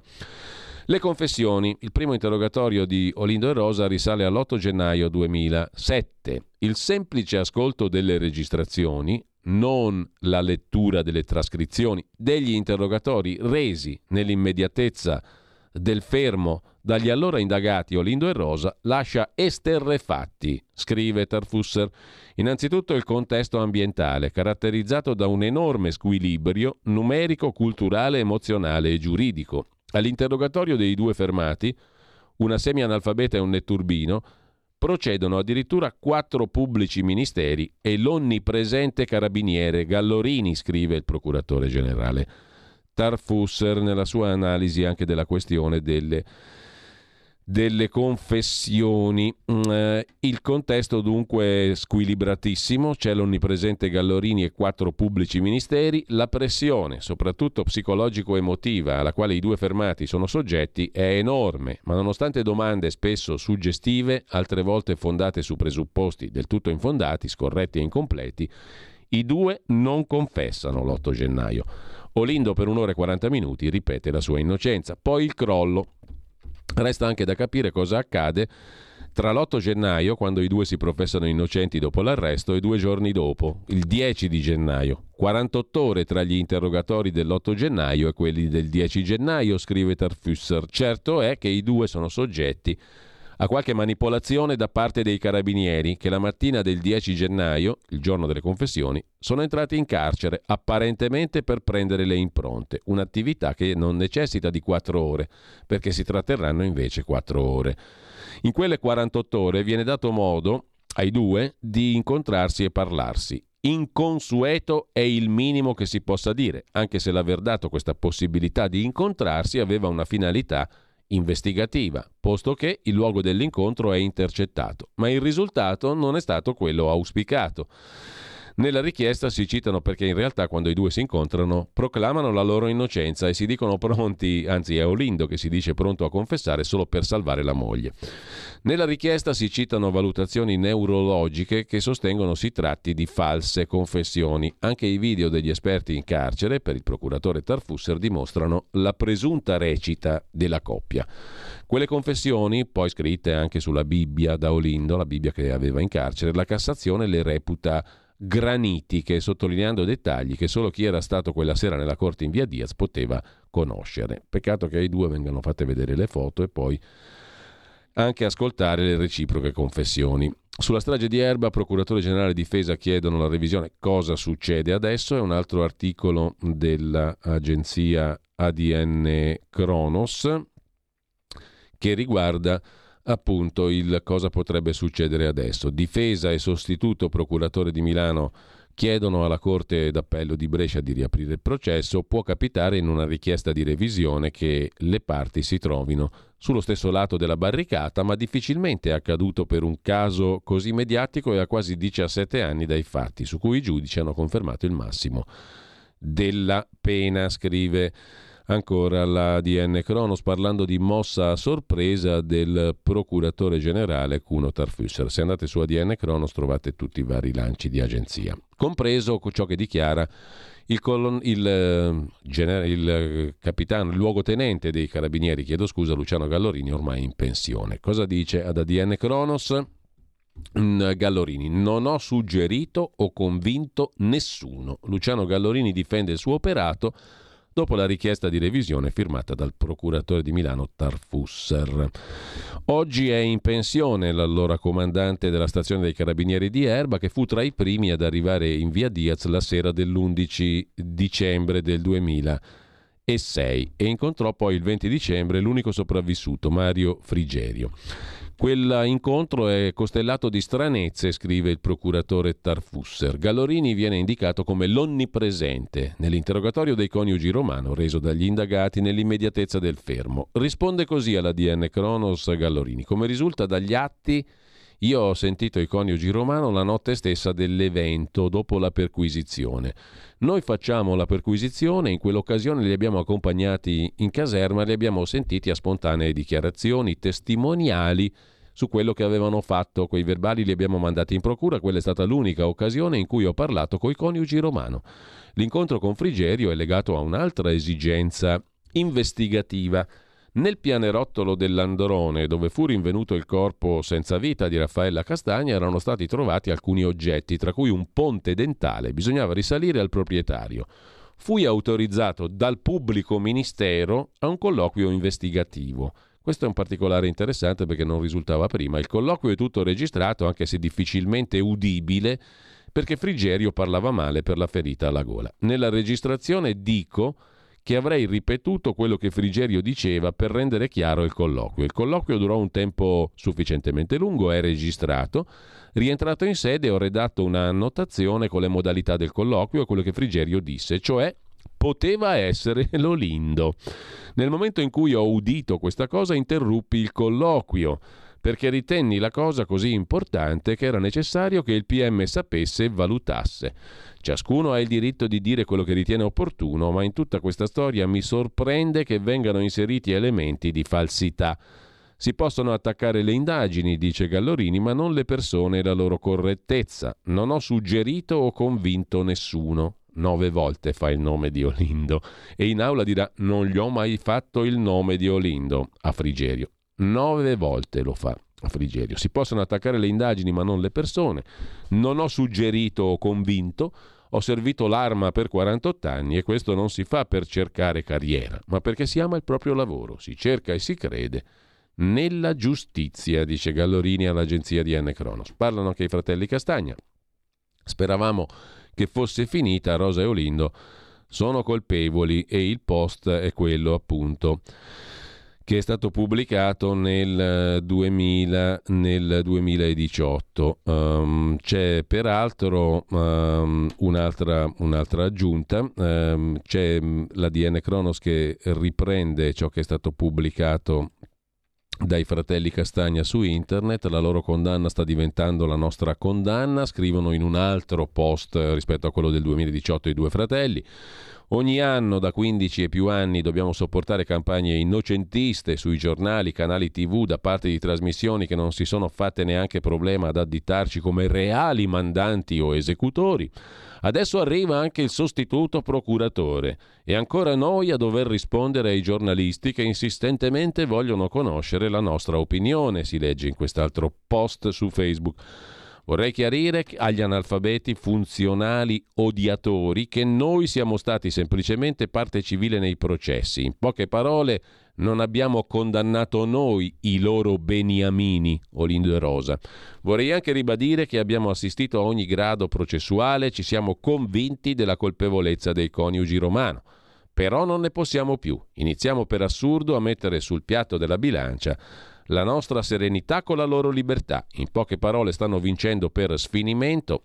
Liberateli e non rompeteci più il cazzo, scrivono i fratelli Castagna, eh, mentre sulla questione dedica due pagine, dicevamo il Corriere della Sera, pagina Pagina 18 e 19. Il procuratore generale Rosa e Olindo manipolati. La difesa chiede due nuovi testimoni che siano sentiti. Eh, il riconoscimento inattendibile, la prova della macchia di sangue fortemente dubbia, le confessioni indotte con modalità che definire poco ortodosse e fare esercizio di eufemismo, scrive il sostituto procuratore di Milano Tarfusser, che ha messo in dubbio, scrive il Corriere, quelle che in tre gradi di giudizio sono state ritenute certezze granitiche nel suo documento di 58 pagine. Il procuratore Tarfusser chiede la revisione del processo. Lindo Romano e Rosa Bazzi per il sostituto procuratore generale sono probabilmente vittime di errore giudiziario. Tarfusser fonda la richiesta in relazione a due delle quattro ipotesi previste dalla legge, cioè nuove prove, vengono scoperte successivamente alla condanna e la dimostrazione che la condanna venne pronunciata in conseguenza anche di falsità in atti o in giudizio. E questo è un punto molto grave che sottolinea il procuratore Tarfusser. È innanzitutto la testimonianza del sopravvissuto, Frigerio, ad essere messa in discussione. Questo riconoscimento ha avuto una genesi tortuosa, scrive Tarfusser, inficiato da gravi elementi di criticità. Soprattutto si fonda su elementi mai scrutinati e valutati dalle corti di merito, del tutto incerto, inconciliabile. In base alle nuove prove è l'elemento che costituisce la seconda prova, la traccia di sangue sul battitacco dell'auto di Olindo. Si tratta di una prova che trasuda criticità mai valutate dalle corti che mai hanno messo in dubbio né l'origine della macchia di sangue né la catena di custodia dal momento del suo repertamento. Tarfusser solleva dubbi anche sulle confessioni, un se- una semi-analfabeta e un netturbino assoggettati a una pressione psicologico-emotiva enorme e resta anche da capire cosa accadde nelle 48 ore tra gli interrogatori dell'8 gennaio, quando furono arrestati, e quelli del 10 quando confessarono. Certo è che i due sono soggetti a manipolazione da parte dei carabinieri che la mattina del 10 gennaio entrano in carcere, apparentemente per prendere le impronte ai fermati, cosa che per esperienza, scrive Tarfusser, viene fatta all'atto dell'esecuzione di un fermo o di un arresto e prima della conduzione in carcere. E comunque è un'attività che non necessita delle quattro ore, perché i carabinieri diranno che si sono fermati qualche minuto. Qualche minuto diventa un'ora L'avvocato Pacia eh, lo rilevò nell'interrogatorio. Un'ora diventa due, due diventano tre, tre diventano quattro. Quattro ore. Le successive confessioni dei coniugi non possono essere considerate attendibili. Tarfusser si è convinto che due persone probabilmente vittime di errore giudiziario stiano scontando l'ergastolo. Anche la difesa è pronta a presentare la richiesta di revisione. La richiesta è basata su intercettazioni non considerate in precedenza, spiega l'avvocato Schembri, che poi vedremo intervistato sulla stampa di Torino. Il papà Carlo Castagna morì nel 18 a 75 anni, scrive il Corriere della Sera, di fronte alle telecamere che l'avevano cercato era sempre stato il volto della sofferenza, la rabbia dei figli, ora basta per noi. È una condanna. Il Corriere ha contattato anche Azuz Marzouk, che fu il primo sospettato condannato di recente a due anni e sei mesi per diffamazione per aver detto in un'intervista di indagare sulla famiglia Castagna, ieri ha risposto laconicamente al momento non commento. Liberateli e non rompeteci più il cazzo, invece dicono i fratelli Castagna. Giusy Fasano, le cui inesattezze ha puntualizzato, ha eh, evidenziato Edoardo Montolli nell'articolo che abbiamo letto prima, torna a occuparsi del fatto che i giudici non hanno mai avuto alcun dubbio. I libri, i cuscini, la luce staccata addirittura. La luce staccata è un altro elemento che non torna nelle confessioni, per dirne una, ma secondo Giusy Fasano invece è un elemento che conferma la colpevolezza dei due. La Cassazione ha già smontato una a una le 40 obiezioni dei coniugi, scrive Fasano. Prove, responsabilità al di là di ogni ragionevole dubbio. Le sentenze di primo e secondo grado decisero che i due meritavano l'ergastolo, la Cassazione ritenne tutto dimostrato. Confermò l'impianto dell'accusa. Beh, in questo caso non saremmo di fronte a un errore giudiziario, evidentemente, perché se no il procuratore Tarfusser che cosa ha visto, che cosa ha letto, che argomentazioni ha usato? sta usando le argomentazioni dell'errore giudiziario. Se dovessimo ritenere che le tre gradi di giudizio sono indiscutibili, non avremmo l'errore giudiziario mai, in nessun caso. Fino a prova contraria, questo è quel che vale ancora adesso, scrive Giusi Fasano sul Corriere della Sera. A pochi gradini da lei c'era della, della povera signora Cherubini c'era il marito, Olindo gli tagliò la gola, lui rimase in vita perché aveva una malformazione, le sue parole risuonarono nel silenzio quando il giudice gli chiese se li riconosceva, li vedo in aula, sono loro, quei due delinquenti, li riconosco. La testimonianza di Frigerio in aula è una delle tre prove chiave di questa storia alle quali si aggiungono la confessione dei due imputati, una macchia di sangue e via dicendo. Tre pilastri importanti, indiscutibili. Le frasi sulla Bibbia. In carcere Romano scrisse sul testo sacro Dio accogli quelli a cui abbiamo tolto la vita. Su consiglio degli allora consulenti e dell'avvocato difensore dell'epoca, vero? Stessa cosa per i video che poi verranno venduti alle trasmissioni televisive. Bella storia. Anche Piero Colaprico su Repubblica si occupa di stabilire una volta per tutte che Olindo e Rosa sono colpevoli, il castello delle prove che il pubblico, che il procuratore generale non può smontare. La richiesta di revisione punta a demolire tracce di sangue, confessioni e testimonianze, ma sono anche altri gli elementi che inchiodano.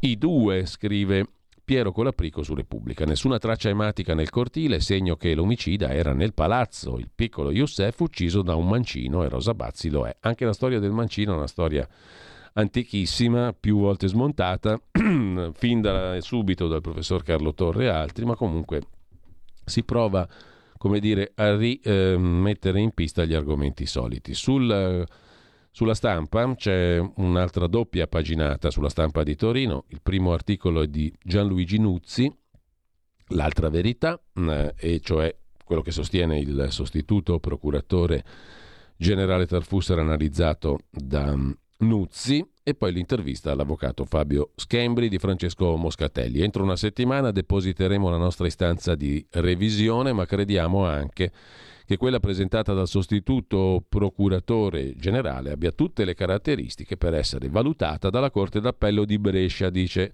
l'avvocato Fabio Schembri, convinto che la decisione sulla revisione del processo ai due coniugi condannati all'ergastolo sia già di competenza dei magistrati bresciani, perché questo è ciò che dice il codice. Avvocato chiede la stampa. Nella vostra richiesta ci sono ulteriori elementi rispetto alla relazione firmata da Tarfusser? Sì, risponde Schembri tre consulenze tecnico-scientifiche che, analizzando l'aggressione a Valeria Cherubini, dimostrano che gli autori non possono essere Rose Olindo. La signora Cherubini fu l'ultima a essere aggredita.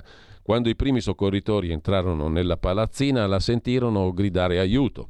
Le sentenze di condanna per rendere compatibili la colpevolezza di Rosa Olindo con la strage hanno affermato sempre che la signora Cherubini ricevette tutti i colpi al primo piano, dove c'era la casa di Raffaella Castagna, e che poi si trascinò a casa sua. Oggi la scienza dice che fu colpita in maniera così efferata da provocare un'immediata perdita di coscienza. Quando entrarono i soccorritori, gli assassini o l'assassino erano ancora nell'appartamento. Secondo le sentenze, invece, Rose e Olindo sarebbero usciti dal portoncino per andare a casa loro, mettere i vestiti nei sacchi, pulire tutto, andare a Como, sbarazzarsi delle armi. Secondo noi, armi mai, mai più trovate poi. Secondo noi chi ha compiuto la strage ha usato un'altra via di fuga, dato che il portoncino era già presidiato da soccorritori e vicini. Si parla di nuove testimonianze, per esempio un tunisino che era residente nel palazzo della strage, poi arrestato per traffico internazionale di stupefacenti. Faceva parte del gruppo dei fratelli di Azuz Marzouk, non venne mai sentito. Racconta di una faida in corso con un gruppo di pusher rivali per accaparrarsi lo spaccio in piazza del mercato a Erba con dettagli di aggressioni all'arma bianca e che l'edificio della strage veniva utilizzato come base dal suo gruppo per custodire droga e denaro, che dopo la strage non vennero mai trovati. Un altro testimone in un'intervista dice invece di aver visto soggetti stranieri sul luogo del delitto, allora del delitto. Gli altri punti chiave. Si parla del 50% di intercettazioni mancanti relative a momenti topici dell'indagine, cosa confermata da un'ispezione del Ministero di Giustizia, intercettazioni telefoniche ambientali fra Rosa e Olindo, ma anche del signor Frigerio in ospedale. Alcune oggi sono state decodificate e trascritte e raccontano un'altra storia, sia su come avvenne il riconoscimento, sia sulla presunta confessione. Poi c'è la questione della traccia ematica per i nostri consulenti, racconta l'avvocato Schembri alla stampa, è incompatibile con la repertazione sull'auto. Abbiamo perizie psichiatriche poi che hanno riconosciuto un ritardo mentale in rosa, disturbi di personalità in Olindo Romano a proposito delle confessioni. Patologie che li rendono soggetti facilmente circonvenibili oltre ai 243 errori compiuti da Olindo descrivendo ciò che avvenne quella sera, abbiamo intercettazioni ambientali mai considerate che attestano che Rose e Olindo per giorni dopo il delitto parlavano fra loro da innocenti. 15 esperti dicono che quelle su cui si basa la condanna sono false confessioni acquiescenti, dettate dalle promesse formulate a Olindo. I fratelli di Raffaella Castagna hanno detto di essere indignati e increduli, nonostante siano passati 15 anni li rispettiamo in quanto vittime. Colpire noi però non è un modo ortodosso di esprimere le proprie opinioni e di impedire che gli altri dicano le loro. Non vado oltre. Grazie a Longo, intervista Beppe Castagna oggi sulla stampa. Beppe Castagna, fratello di Raffaella, zio di Youssef Marzouk, figlio di Paola Galli, uccisi insieme a Valeria Cherubini da Rosa Bazzi e Olindo Romano. È profondamente amareggiato Beppe Castagna per la decisione di un sostituto procuratore generale di riaprire il caso. È sicuro però che niente e nessuno potrà cambiare l'esito della condanna dei coniugi Romano. Sono in galera e spero, anzi sono convinto, che ci resteranno per sempre come considera la decisione del procuratore generale di Milano Tarfusser? chiede. Grazie a Longo. Risponde sulla stampa Beppe Castagna. È uno scandalo, una vergogna totale. Forse questo magistrato è a caccia di notorietà.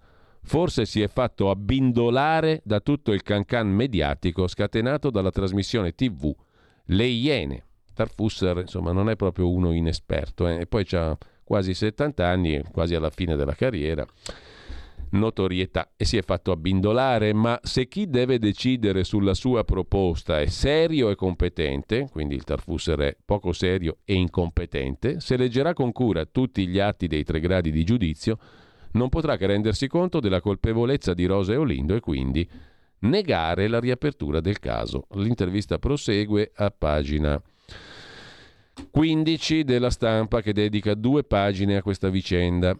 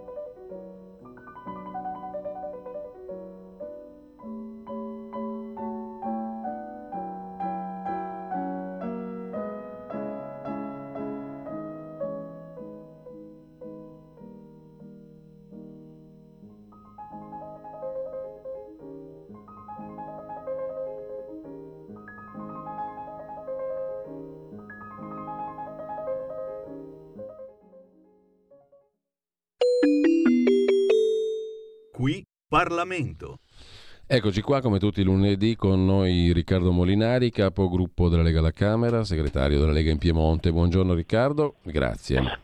Buongiorno, saluto a tutti. Allora, andiamo subito con il calendario dei lavori della Camera dei Deputati dal 17 al 21 aprile questa settimana tra decreto attuazione PNRR e iniziative in materia energetica, audizioni per quanto concerne il ponte sullo stretto in Commissione Trasporti e altro. Ti lascio subito di eh, illustrare quali sono gli appuntamenti clou della settimana alla Camera. Sì, allora il provvedimento più importante è la conversione in legge del decreto PNRR che è già stato votato approvato la scorsa settimana al Senato, quindi questo scade, deve essere mm, firmato dal Presidente della Repubblica entro il 25 aprile e quindi eh, oggi, vedo domani mattina, insomma, dovrebbe finire il suo passaggio in commissione, domani dovrebbe esserci la posizione della fiducia, quindi penso che entro giovedì sera si concluda. Questo sarà l'argomento principale della settimana. Poi giovedì mattina dovrebbe esserci la votazione eh, dei vertici della giustizia amministrativa, che è rinviata da qualche settimana perché non c'era un accordo tra la maggioranza e le opposizioni. E poi ci vende quello che dicevi sul decreto Ponte, il decreto Ponte sta portando, andando avanti nelle commissioni competenti, quindi in commissione trasporto e ambiente, ci sono le audizioni, ma diciamo che è un provvedimento che è meno urgente, quello che deve scadere, quello che è in scadenza appunto del PNRR, che insomma, sono normative che prevedono diciamo, una semplificazione delle procedure per realizzare i progetti che stabilizzano eh, circa 500 dipendenti della pubblica amministrazione che erano stati assunti a tempo determinato. E insomma fissano tutta una serie di nuove regole, buro, soprattutto burocratiche, ecco, tipo ad esempio sui permessi per costruire piuttosto che eh, sulle, sulla paesaggistica, insomma, per permettere di velocizzare le procedure di realizzazione dei, dei progetti del PNRR. Quindi questa settimana saremo saremo su questo. Bene, ehm, e intanto come titolano le agenzie di stamani è tensione sulla questione dell'immigrazione, eh, Senato, il Senato e l'altro ramo del Parlamento va al voto il decreto cosiddetto Cutro, quattro regioni sono in opposizione, i sindaci di, di alcune città guidati dal PD naturalmente come le quattro regioni pure, eh, insomma sintetizzando Beh, allora, eh, sintetizzando sul decreto Cutro c'è agitazione per due motivi. Uno eh, riguarda eh, proprio l'analisi del testo in, ehm, in, in, Senato, perché come è noto la Lega sta riproponendo gli emendamenti che già avevamo eh, proposto negli altri provvedimenti in tema di immigrazione alla Camera dei Deputati anche, ehm, che sono gli emendamenti che hanno lo scopo reintrodurre i decreti sicurezza, quelli di Salvini, in particolare sulla limitazione della protezione speciale, eh, sulla durata dei permessi di soggiorno, quindi limitandolo un anno solo, sulla permanenza dei CPR, quindi portandola, riportandola a 180 giorni come era una volta e soprattutto eh, sulla questione dell'accoglienza diffusa, cioè tornare a un sistema in cui si entra nell'accoglienza diffusa solo una volta che si ottiene il permesso di stare in Italia, il permesso di soggiorno, mentre invece oggi da, da, quando i decreti Salvini sono stati cambiati dal ministro Lamorgese, eh, si torna nell'accoglienza diffusa sui territori anche mentre si è richiedenti asilo, quindi nelle more che la procedura sia conclusa. Questo porta ovviamente a un aumento esponenziale dei costi e soprattutto ci porta a spendere soldi per fare corsi di integrazione di persone eh, che molto probabilmente poi in Italia non avranno diritto a restare. Quindi questi diciamo, sono i temi principali su cui c'è uno, una, non dico uno scontro politico, ma l'avete letto anche sui giornali. La mm. Lega spinge in maniera molto forte, gli altri partiti diciamo, del centrodestra sono più timidi a riguardo, quindi c'è una dialettica interna. E poi c'è il tema legato allo stato di emergenza che è stato decretato sull'immigrazione eh, che deve essere controfirmato dalle varie regioni e le regioni di sinistra non hanno accettato di fatto le procedure dello stato di emergenza. Questo cosa significa? Significa che non riconoscono che c'è un'emergenza di immigrazione, significa che eh, in quelle regioni non si mh, agevolerà la costruzione di nuovi CPR, quindi nuovi centri eh, di identificazione e espulsione per contenere i migranti che stanno arrivando, ma quelle regioni vogliono continuare col sistema dell'accoglienza diffusa senza dare al commissario nuovi poteri straordinari per realizzare delle strutture più capienti e che in qualche modo tengano questi eh, migranti fuori dai centri urbani. E quindi il problema è su due fronti, c'è un problema parlamentare, quindi una dialettica in maggioranza, e poi c'è un problema politico eh, con la sinistra che sulla pelle dei migranti di fatto sta cercando di attaccare il governo su tutti i fronti, che da una parte dicono che l'emergenza non c'è, eh, da una parte e anzi scusa, da una parte attaccano il governo dicendo che c'è l'emergenza, non sa gestire le cose, poi quando c'è da, da, da firmare il provvedimento sull'emergenza per permettere al governo di eh, fare delle cose nei loro territori non, permettono di farlo. Il tutto perché? Probabilmente perché vogliono eh, creare malcontento alla popolazione e poter accusare il governo, ma non è questo il modo in cui si amministrano i territori. Ecco, intanto Riccardo è stato nominato il commissario all'emergenza migranti, no? uh, Valerio Valenti, che viene dal Dipartimento Immigrazione del Ministero dell'Interno. Comunque, al di là di questo, è un facility manager o cos'altro? Ho usato questa definizione stamani, cioè uno che deve organizzare al meglio le operazioni di ripartizione, arrivo, accoglienza, chiamiamola accoglienza in senso lato. Su, eh, diciamo che di, il, il, commissario si occupa di questo, si occupa mm. di eh, veloci- lavorando con gli enti territoriali, ovviamente con i ministeri competenti, di eh, individuare delle strutture per l'accoglienza perché purtroppo saranno necessarie. Ecco, no, quello è il punto, perché uno dice, vabbè, in Europa abbiamo capito che non ne frega niente di affrontare la questione, lasciando tutto sulle spalle dell'Italia, che ha più costi di tutti, esatto. è quella tra- tradizionalmente più deputata alla- all'accoglienza e continuerà a farlo.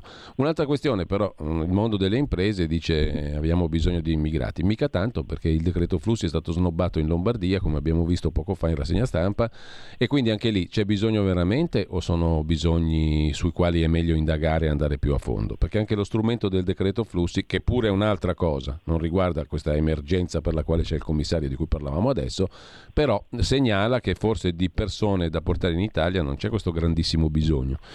O sì, sì o no? E qual è la linea? Perché a volte nella maggioranza pare di capire che ci siano tendenze molto diverse fra di loro. Aperturiste piuttosto che chiusuriste, per essere proprio grezzi. Sì. Sì, sì, beh, allora la maggioranza, come ho detto prima, c'è chi sta dando battaglia, l'avevamo, ripeto, fatto anche alla Camera sul decreto ONG, adesso lo stanno facendo al Senato sul decreto Cutro, eh, noi vogliamo, era parte del nostro programma elettorale, noi della Lega vogliamo reintrodurre i decreti Salvini che erano molto rigidi sul sistema dell'accoglienza perché abbiamo avuto la prova empirica che quando c'erano quelle norme gli sbarchi sono, sono, limitati, non che basti cambiare le leggi per fermare gli sbarchi, ma anche quello è un elemento, cioè come anche la stretta sull'ONG. È chiaro che non è quello che risolve tutto, ma è una serie di interventi che messi insieme dovrebbero migliorare la situazione, perché se si ha la consapevolezza che arrivando in Italia non si ha tutto pagato, non si ha la certezza di restare, ma c'è grande probabilità di finire in un centro di identificazione e espulsione ed essere poi rimandati a casa, questo disincentiva molto le partenze, no? questa è l'idea.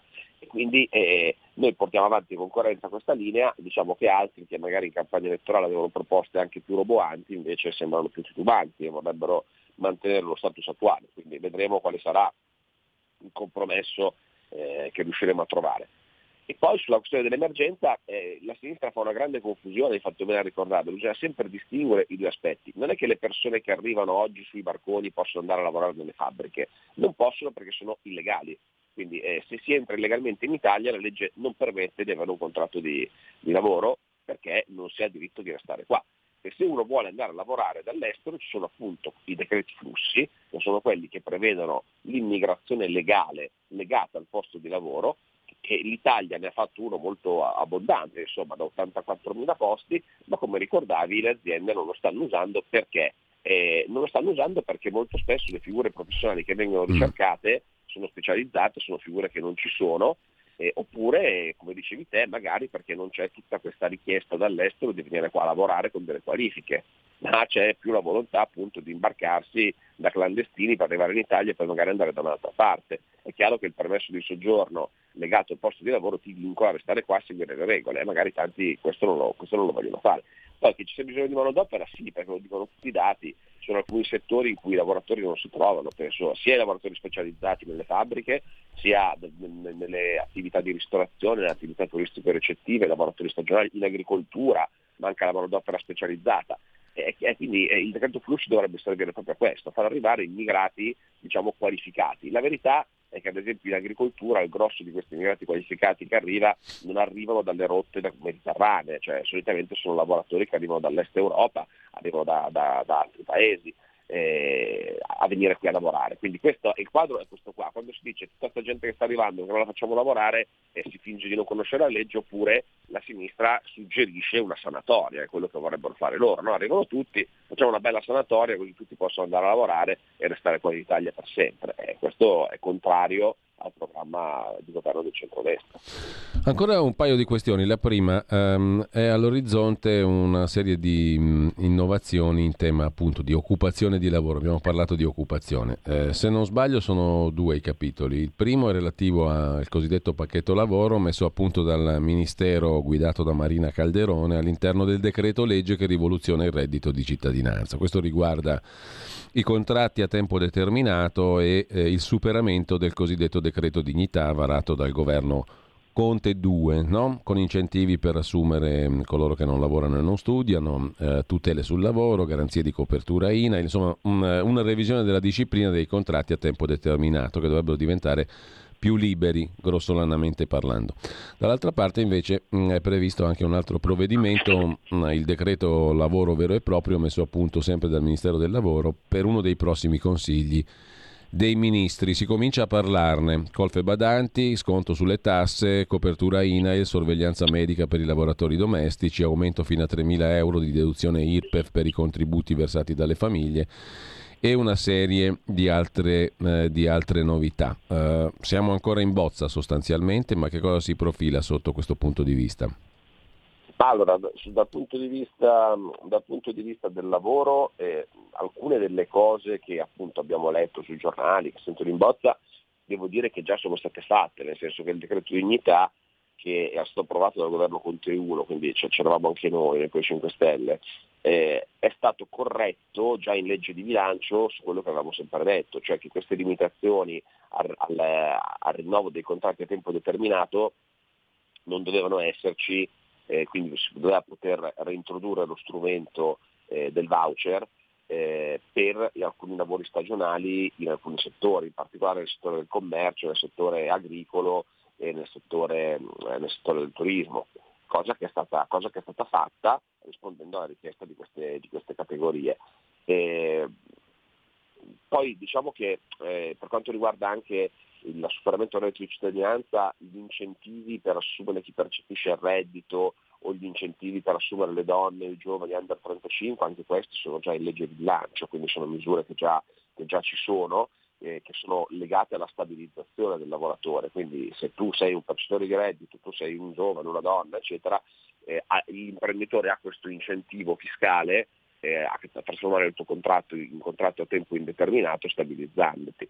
Quindi mh, magari immagino siano miglioramenti di queste norme che, che, che già ci sono, a meno che non si pensi contratti a tempo determinato di togliere la limitazione che attualmente c'è nel decreto dignità, magari c'è il tema della causale che è un tema che burocratizza molto, su cui magari si potrebbe intervenire, se io devo dire la mia personalmente non, non sono d'accordo al fatto che si possa tornare al job sec per intenderci, mm. quindi a contratti a tempo determinato rinnovabili sempre, perché alla fine anche lì ricordo che in allora noi abbiamo fatto quella misura con i 5 Stelle che sì, probabilmente era magari troppo radicale, però insomma, anche noi avevamo sempre criticato il Jobs Act eh, sul fatto che avesse in qualche modo liberalizzato eccessivamente i contratti di lavoro, quindi spero che non sia un ritorno a quello, ma siano degli aggiustamenti delle normative che già ci sono come abbiamo fatto in legge di bilancio. L'ultima cosa ha a che fare con una questione della quale tu sai mi sono occupato insieme a tante altre persone qui in questa radio, ad alcune altre persone, non tante a dir la verità in questa radio, fin da, fin da molti anni fa, da 16 anni a questa parte. Oggi mi rispecchio completamente in quello che scrive Vittorio Feltri nell'articolo di fondo su Libero stamattina, dove parla del caso di Olindo Romano e Rosa Bazzi, strage di Erba, come di qualcosa di più stupefacente ancora rispetto alla vicenda di Enzo Tortora. E mh, mm, sottolinea Feltri, io lo, lo, scrissi già 16 anni fa inascoltato, che erano due innocenti, la cosa sconvolgente è che ci sono voluti 16 anni per capire che quei due poveri cristi non meritavano affatto di essere sepolti vivi. Uno scandalo. Ringrazio il magistrato, il sostituto procuratore generale di Milano Tarfusser che ha chiesto di riaprire la vicenda. Allora, io ho una posizione molto chiara, ascoltatrici e ascoltatori lo sanno, sulla base del fatto che ho fatto la stessa operazione che ha poi fatto il sostituto Tarfusser, leggere gli atti e documentarsi. Ti devo chiedere, Riccardo, cosa ne pensi, perché secondo me questo è un caso veramente politico, non è questione di accanirsi a tifoserie varie, non ha senso. Sono due cittadini qualunque stritolati da una macchina giudiziaria che ha agito e lo certifica adesso, o perlomeno è di questa opinione anche un magistrato, credo che sia una cosa che non è mai successa, ehm, in maniera mh, da configurare addirittura la falsità in atti e in giudizio, scrive Tarfusser. Quindi un qualcosa che riguarda tutti, perché se emendiamo la macchina ne beneficiamo tutti, questa è la mia opinione. Qual è la tua Riccardo su è questa vicenda? È giusto che faccia totale chiarezza, tra l'altro su questo caso giustamente tu lo dici, bisogna dartene atto, tutti impegni da anni e la radio insomma da tempo ha sollevato dei dubbi su quella vicenda. Eh, è chiaro che il fatto che gli organi competenti adesso formalmente chiedano la revisione del processo significa che qualche, più di qualche eh, motivato sospetto della cosa del Senato Storti evidentemente c'è e se così fosse sarebbe estremamente grave. Sarebbe estremamente grave perché come giustamente ricordavi l'imputato, il cittadino imputato è solo di fronte a tutto il potere, alla, alla forza, alla violenza dell'apparato statale e diciamolo anche dell'apparato mediatico perché la combo eh, letale sì. sono sempre eh, diciamo, procure più giornalisti che, che, dipingono una sola versione, una sola realtà che poi diventa la verità per tutti e di fronte al quale il cittadino inerme è, è da solo e senza mezzi per, per, per, difendersi se non nelle sedi processuali. E se fosse vero insomma, quello che si sospetta, insomma, è venuto fuori, cioè che alla fine queste due persone siano state mh, eh, in base alla loro ingenuità incastrate, tanto per trovare un colpevole, diciamo, eh, autoaccusandosi, eh, per, cioè, insomma, l'abbiamo letto di tutti i colori, no? c'è la versione che dice che si sono eh, presi la responsabilità uno rispetto all'altro per, con la promessa che l'altro sì. Coniuge sarebbe stato salvato, beh, se fossero stati usati questi metodi, evidentemente questi metodi sono contrari alla legge e quindi se fosse appurato che è successo è chiaro che qualcuno dovrebbe risponderne. Quindi è giusto che si faccia luce e soprattutto, cosa più importante, se venisse fuori che le cose sono andate così e che non ci sono dei riscontri eh, reali che potessero garantire la condanna, è giusto che queste persone riattengano la loro libertà e soprattutto eh, riacquistino la loro dignità davanti, a, davanti, al Paese, davanti alla popolazione con, e che la giustizia eh, insomma, in qualche modo eh, ripari all'enorme danno che c'è stato, se così sarà cioè, certificato. Quindi Intanto... Concordo con te che non è solo una storia che riguarda due persone, ma è qualcosa che riguarda la vita di tutti noi. E questo è un punto importante. Riguarda tutti noi. Questo esatto. è un esatto. punto e avremo modo di ritornarci sopra. Io ringrazio e saluto Riccardo Molinari. Grazie Riccardo, buona, buona settimana, buon lavoro. Grazie, un saluto a tutti. Qui Parlamento. Avete ascoltato la rassegna stampa.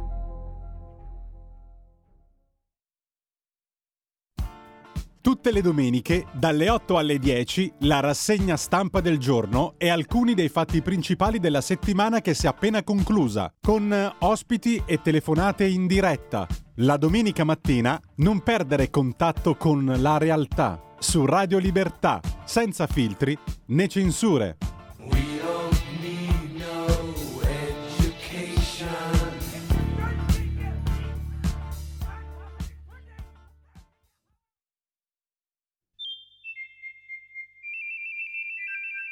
Va ora in onda La grande città con Carla De Bernardi. Si può vivere anche a Milano, nel cuore della città.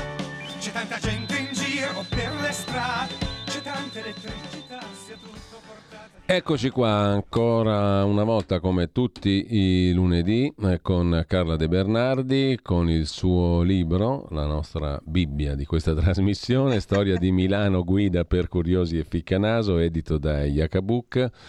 Carla, buongiorno, grazie naturalmente. Buongiorno, buongiorno a tutti. E allora, quest'oggi dove ci porti nel viaggio? Dirti che ti ti aspettavo al varco con la storia di Rosa e Olindo, eh? Eh sì, sì, meno male. Al varco ero sicura che ne avresti parlato. Va bene, adesso passiamo ad altre cose.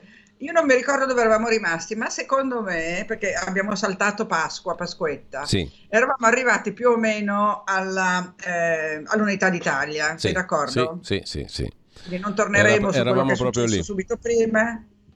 E eh, siamo all'Unità d'Italia che viene, eh, viene eh, come si dice, sancita, insomma, quello che il verbo che preferisci, decretata nel marzo del 61, eh, quindi pochi giorni fa è stato comunque l'anniversario.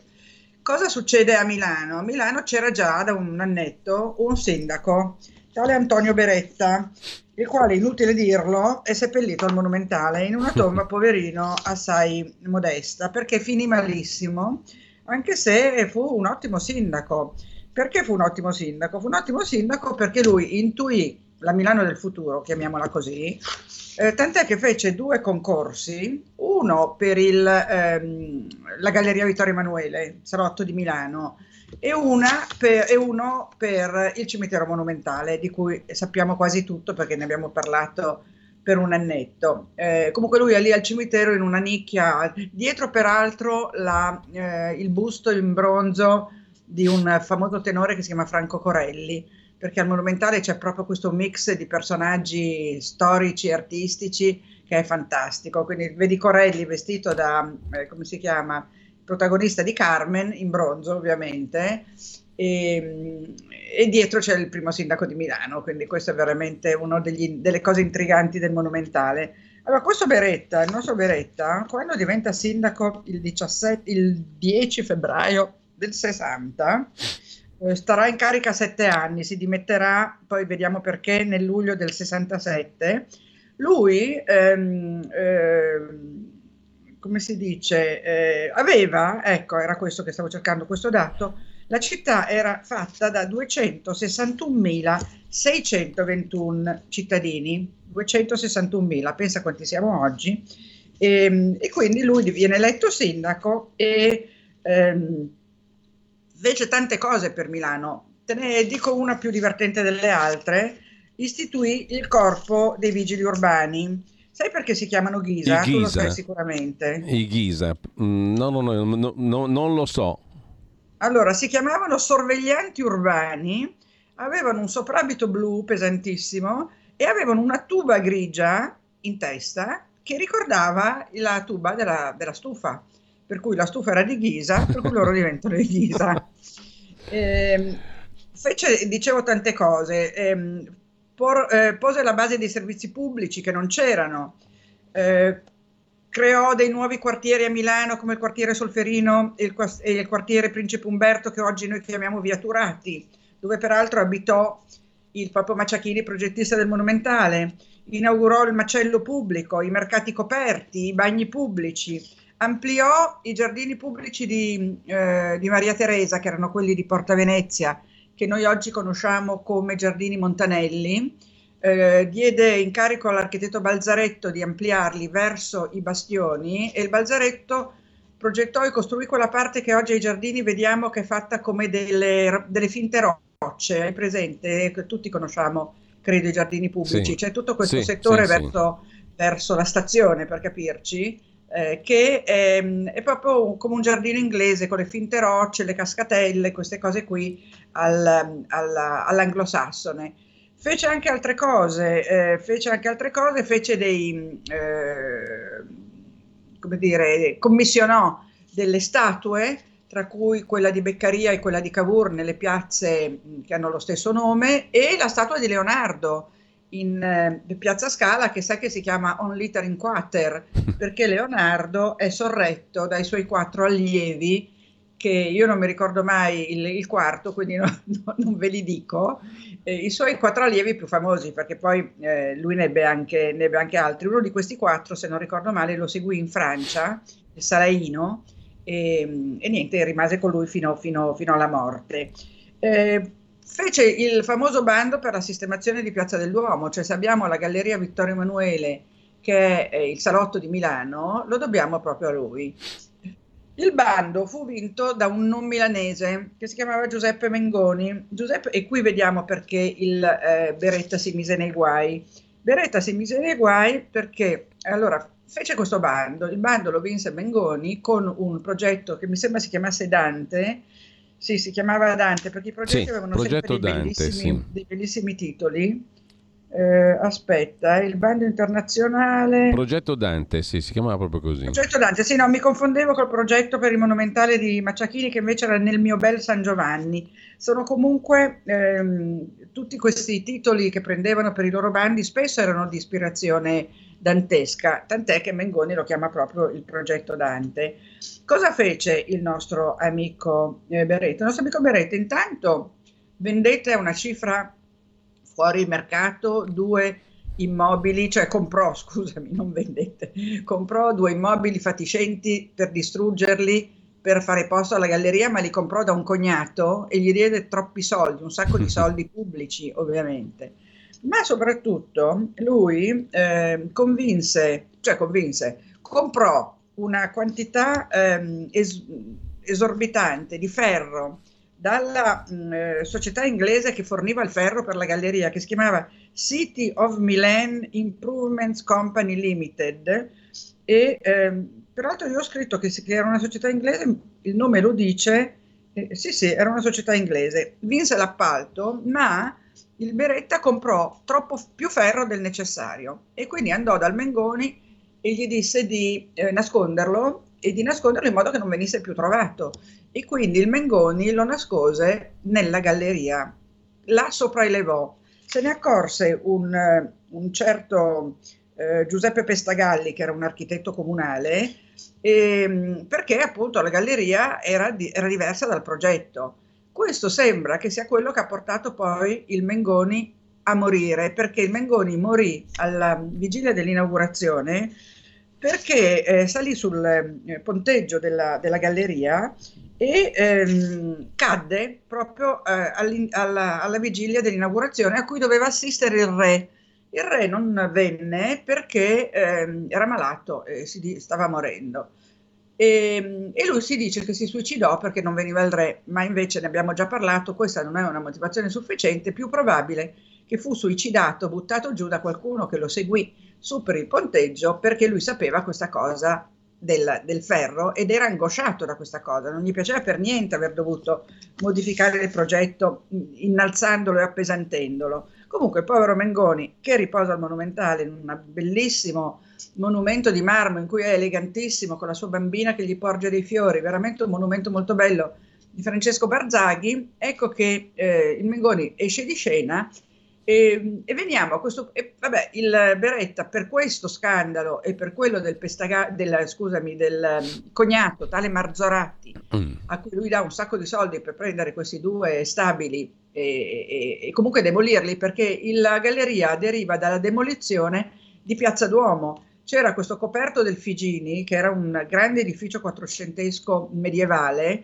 eh, di cotto, con, con, tutte le botteghe, era, era una grande galleria eh, con tutte le botteghe, tra cui quella di, Davide, di Gaspare Campari, che poi eh, aprirà anche lui in galleria, e poi di altre persone che divennero ricche e famose, come Ambrogio Binda, che divenne un famoso eh, produttore di bottoni e di, e di, carta, e che aveva lì una bottega di bottoni. C'erano tutti questi bottegai con, con le botteghe sopra le loro case e eh, questo coperto del Figini viene distrutto per eh, fare posto alla galleria che diventerà poi quello che noi abbiamo, quindi dobbiamo essere grati tutto sommato al nostro amico. Eh, la cosa che voglio dire, così ci colleghiamo all'attualità, è che io l'altro giorno sono passata in, gal- eh, in galleria vabbè, eh, per andare a fare una, una, presentazione alla libreria Bocca. La libreria Bocca la consiglio a tutti a Milano, è la più antica galleria di Milano, una galleria fantastica, che, galleria nel senso che ha dei libri d'arte, molte opere d'arte, ma è una libreria eh, è veramente un posto magico. Se venite a Milano o se siete a Milano, se siete di Milano, non mancate di visitare la Galleria Bocca in Galleria. Cosa facevo da Bocca? Presentavo un libro e vabbè. Dopodiché sono andata in Piazza Duomo per vedere come sta il re, come stava il re, perché tu sai che il re in Piazza Duomo, eh, monumento di Ettore Rosa, è stato eh, imbrattato. Imbrattato con una vernice che i signori, i ragazzi, perché, o signori, perché non so, credo che ci sia anche qualche adulto della eh, ultima generazione, l'hanno imbrattato con una vernice che secondo loro è eh, delebile, non indelebile, e invece non è, non è delebile, per, tant'è che il monumento è ancora lì, bello sfregiato, eh, con tutta questa vernice arancione, è veramente, a me fa veramente, eh, mi si stringe il cuore a vedere questo monumento così conciato. È un monumento bellissimo che, eh, dove si vede Vittorio Emanuele a cavallo con un piglio veramente eh, molto di orgoglio e di, e, di, e, di, no, e di, fierezza ed è tutto completamente imbrattato. Eh eh, così ci ricordiamo che il clima è un problema, no? Se no non lo sapevamo. Eh, esatto. Evidentemente non riescono a pulirla perché se no l'avrebbero già pulita, no? io penso. Eh, quindi hanno fatto un danno permanente, adesso va restaurata. Restaurare il bronzo non è una cosa da poco, bisognerà fare un cantiere, alzare un ponteggio, eccetera, eccetera, eccetera. Fare un bando, perché non credo che possa andare lì a pulirlo un, un, un restauratore scelto a caso eh nell'elenco telefonico, sulle pagine gialle. Se no si eh, cade nell'errore del beretta sindaco, diciamo. esatto, devo anche ricordare che il monumento a Vittorio Emanuele, così come il monumento a Leonardo che abbiamo citato prima, eh, furono impacchettati da Cristò. Adesso ti dico in che anno. Era sindaco, mi sembra, Agnasi e assessore alla cultura era eh, Pillitteri, che poi divenne a sua volta sindaco, no? Che era il cognato di Craxi, sì, ce lo ricordiamo sì. tutti. Eh, Pillitteri diede l'incarico a Cristò di eh, l'incarico, la, la, la commissionò a Cristo di impacchettare sia Leonardo che il re. Eh, il re eh, venne spacchettato quasi subito perché insorse tutta la borghesia milanese dicendo ma che scandalo, ma come si può fare una roba del genere? E adesso nessuno insorge però per l'imbrattamento a, a dire com'è cambiata la, non, non, tanto la mentalità quanto forse l'interesse per, per, per la cosa pubblica, cioè quando l'hanno impacchettato tutti a occuparsene, adesso che l'hanno imbrattato sì se ne è parlato, però diciamo che non è, non normale. è così. Sì, è quasi normale. Sì, quasi normale, perché poi c'è chi dice poveri ragazzi è bene ascoltarli, hanno fatto mm. bene perché sì, il metodo magari è un po', è un po discutibile, ma insomma quello che dicono è molto importante e, e quindi giustifichiamo anche questi orrori qua. E le, quello che volevo dire è che invece il monumento a Leonardo fu dato alla, alle fiamme, cioè al telo di, di Cristo appiccarono fuoco dei teppistelli, l'incendio fu domato, ma, ehm, ma, il monumento fu spacchettato anche lui, quindi non ebbe grande, un grande successo questa, questa operazione culturale, però eh, insomma, diciamo che era stata abbastanza coraggiosa. No? Io credo che abbiamo finito, sì. mi fermo. Ci dobbiamo, sì, ci dobbiamo Oppure salutare. Poi, come, no, dobbiamo, dobbiamo, chiudere. Poi ecco. diciamo che la chiusura dell'attività del Beretta Sindaco non fu malvagia, però, alla fine della fiera, no? Eh, no, perché ti dico, fece tantissime cose appunto per Milano. Poi in quel momento lì Milano si stava sviluppando tantissimo perché stava nascendo la, la ferrovia eh, Milano-Monza, fatta dall'ingegner Sarti. Aspetta, cos'altro stava succedendo? Uh, du, du, du, vediamo perché mi ero sottolineata qualcosa. Beh, i Ghisa l'abbiamo detto, i giardini pubblici l'abbiamo detto, uh, Macello l'abbiamo detto, i mercati coperto, insomma, ah sì, in quegli anni venne anche inaugurato, da, fondato da Brioschi e da altri eh, personaggi importantissimi tipo Pirelli, il Regio Istituto Tecnico Superiore, che sarebbe stato il futuro Politecnico. Di Brioschi è divertente dire che lui eh, chiamavano la, la, la, la, sua facoltà eh, l'asilo Brioschi, perché lui, se eh, ti puoi immaginare quanto pochi fossero i suoi eh, gli studenti, quindi quando qualcuno era assente alle lezioni, lui andava in giro per il quartiere dove era sorta la scuola, non so se era già dove è l'attuale Politecnico, questo non l'ho approfondito, comunque andava in giro per il quartiere a cercare questi ragazzi che non erano a scuola, li prendeva per l'orecchio proprio, come si fa, come facevano in eh, Giamburrasca, no? Prendeva per l'orecchio e li riportava a scuola, ma poi pretendeva una giustificazione scritta non tanto dei genitori, quanto del sindaco proprio, cioè lui voleva che a, eh, giustificare l'assenza dei ragazzi fosse il sindaco. E, e quindi venne, venne, soprannominato Asilo Brioschi, il, il suo, eh, la, la, sua scuola, scuola, istituto tecnico superiore, ecco, che diventerà poi il Politecnico perché non c'era la facoltà di ingegneria e di architettura all'epoca, c'erano le scuole, non, non c'era ancora l'università. Tra l'altro, ultimo, ultimo dato sì. eh, riferito all'attualità, la Bocconi sorse per la prima volta in Largo Treves, dove adesso c'è quel famoso palazzo del comune che è stato venduto per 50 milioni di lire l'anno scorso e che verrà abbattuto per fare delle degli appartamenti di stralusso e che era stato fatto dal Arrighetti, che era un architetto urbanista molto importante, tecnico del comune, forse capo dell'ufficio tecnico del comune, che a Milano ha fatto delle cose molto belle, tra cui la scuola di via Santa Croce, tra cui la fermata della metropolitana Mendola, sai, eh, tutte e due fatte a forma di stella. Ecco, l'Arrighetti fece quel palazzo in Largo Treves, che adesso verrà abbattuto per fare altri eh, appartamenti super, eh, super lusso e il comune comunque ha incassato 50 milioni, speriamo che non li usi per le ciclabili, ma per qualcosa di più interessante. Bene, Carla, grazie come sempre a Carla De Bernardi eh, e buona settimana anche a te Carla, ci risentiamo lunedì Abbiamo una prossimo. sfilza di sindaci che possiamo andare avanti un sindaco a puntata per le prossime 10 puntate, no Eh, di ma- più. Beh, beh, sono tutte poi occasioni per scoprire o riscoprire tante cose interessanti che si Come si è trovano... evoluta Milano, hai capito? Eh, sì, certo. eh, Adesso sappiamo cosa c'era a Milano col Beretta, vedremo cosa, cosa succede a Milano col sindaco che viene dopo.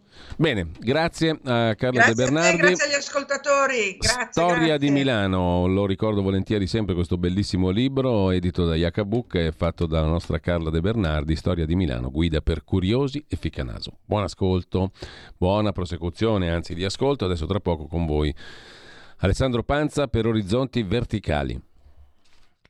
Avete ascoltato La grande città con Carla De Bernardi. E la gente che vive, che lavora, che si diverte, che respira in mezz'ora da piazza del Duomo, arrivi dove vuoi. Ma alle 4 del mattino Milano diventa un posto molto strano. Tra poco allora con voi Alessandro Panza, Orizzonti Verticali, alle 10.40 come sempre Pierluigi Pellegrin e la sua tripartita trasmissione, ovvero Oltre la pagina con tre ospiti mm, eh, che mm, sono tre- tutti e tre ospiti mm, eh, particolarmente interessanti con uno dei quali poi si entrerà su un autore controverso come Céline, scoprirete come e perché.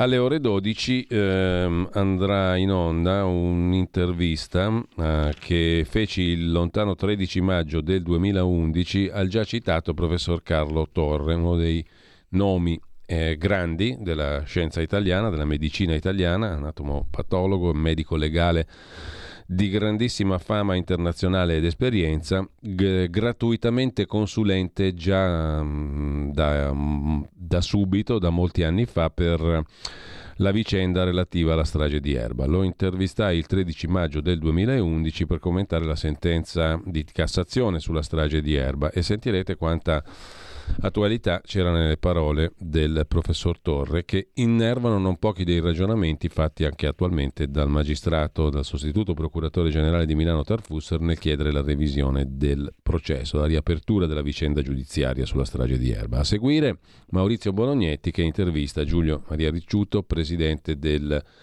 Simeu del Lazio. È un'interessantissima conversazione sulla sanità, sullo stato dell'arte. Il Simeu è la Società Italiana di Medicina di Emergenza Urgenza eh, e mh, il dottor Ricciuto presiede appunto il Simeu Lazio. Fondamentale. Buon ascolto.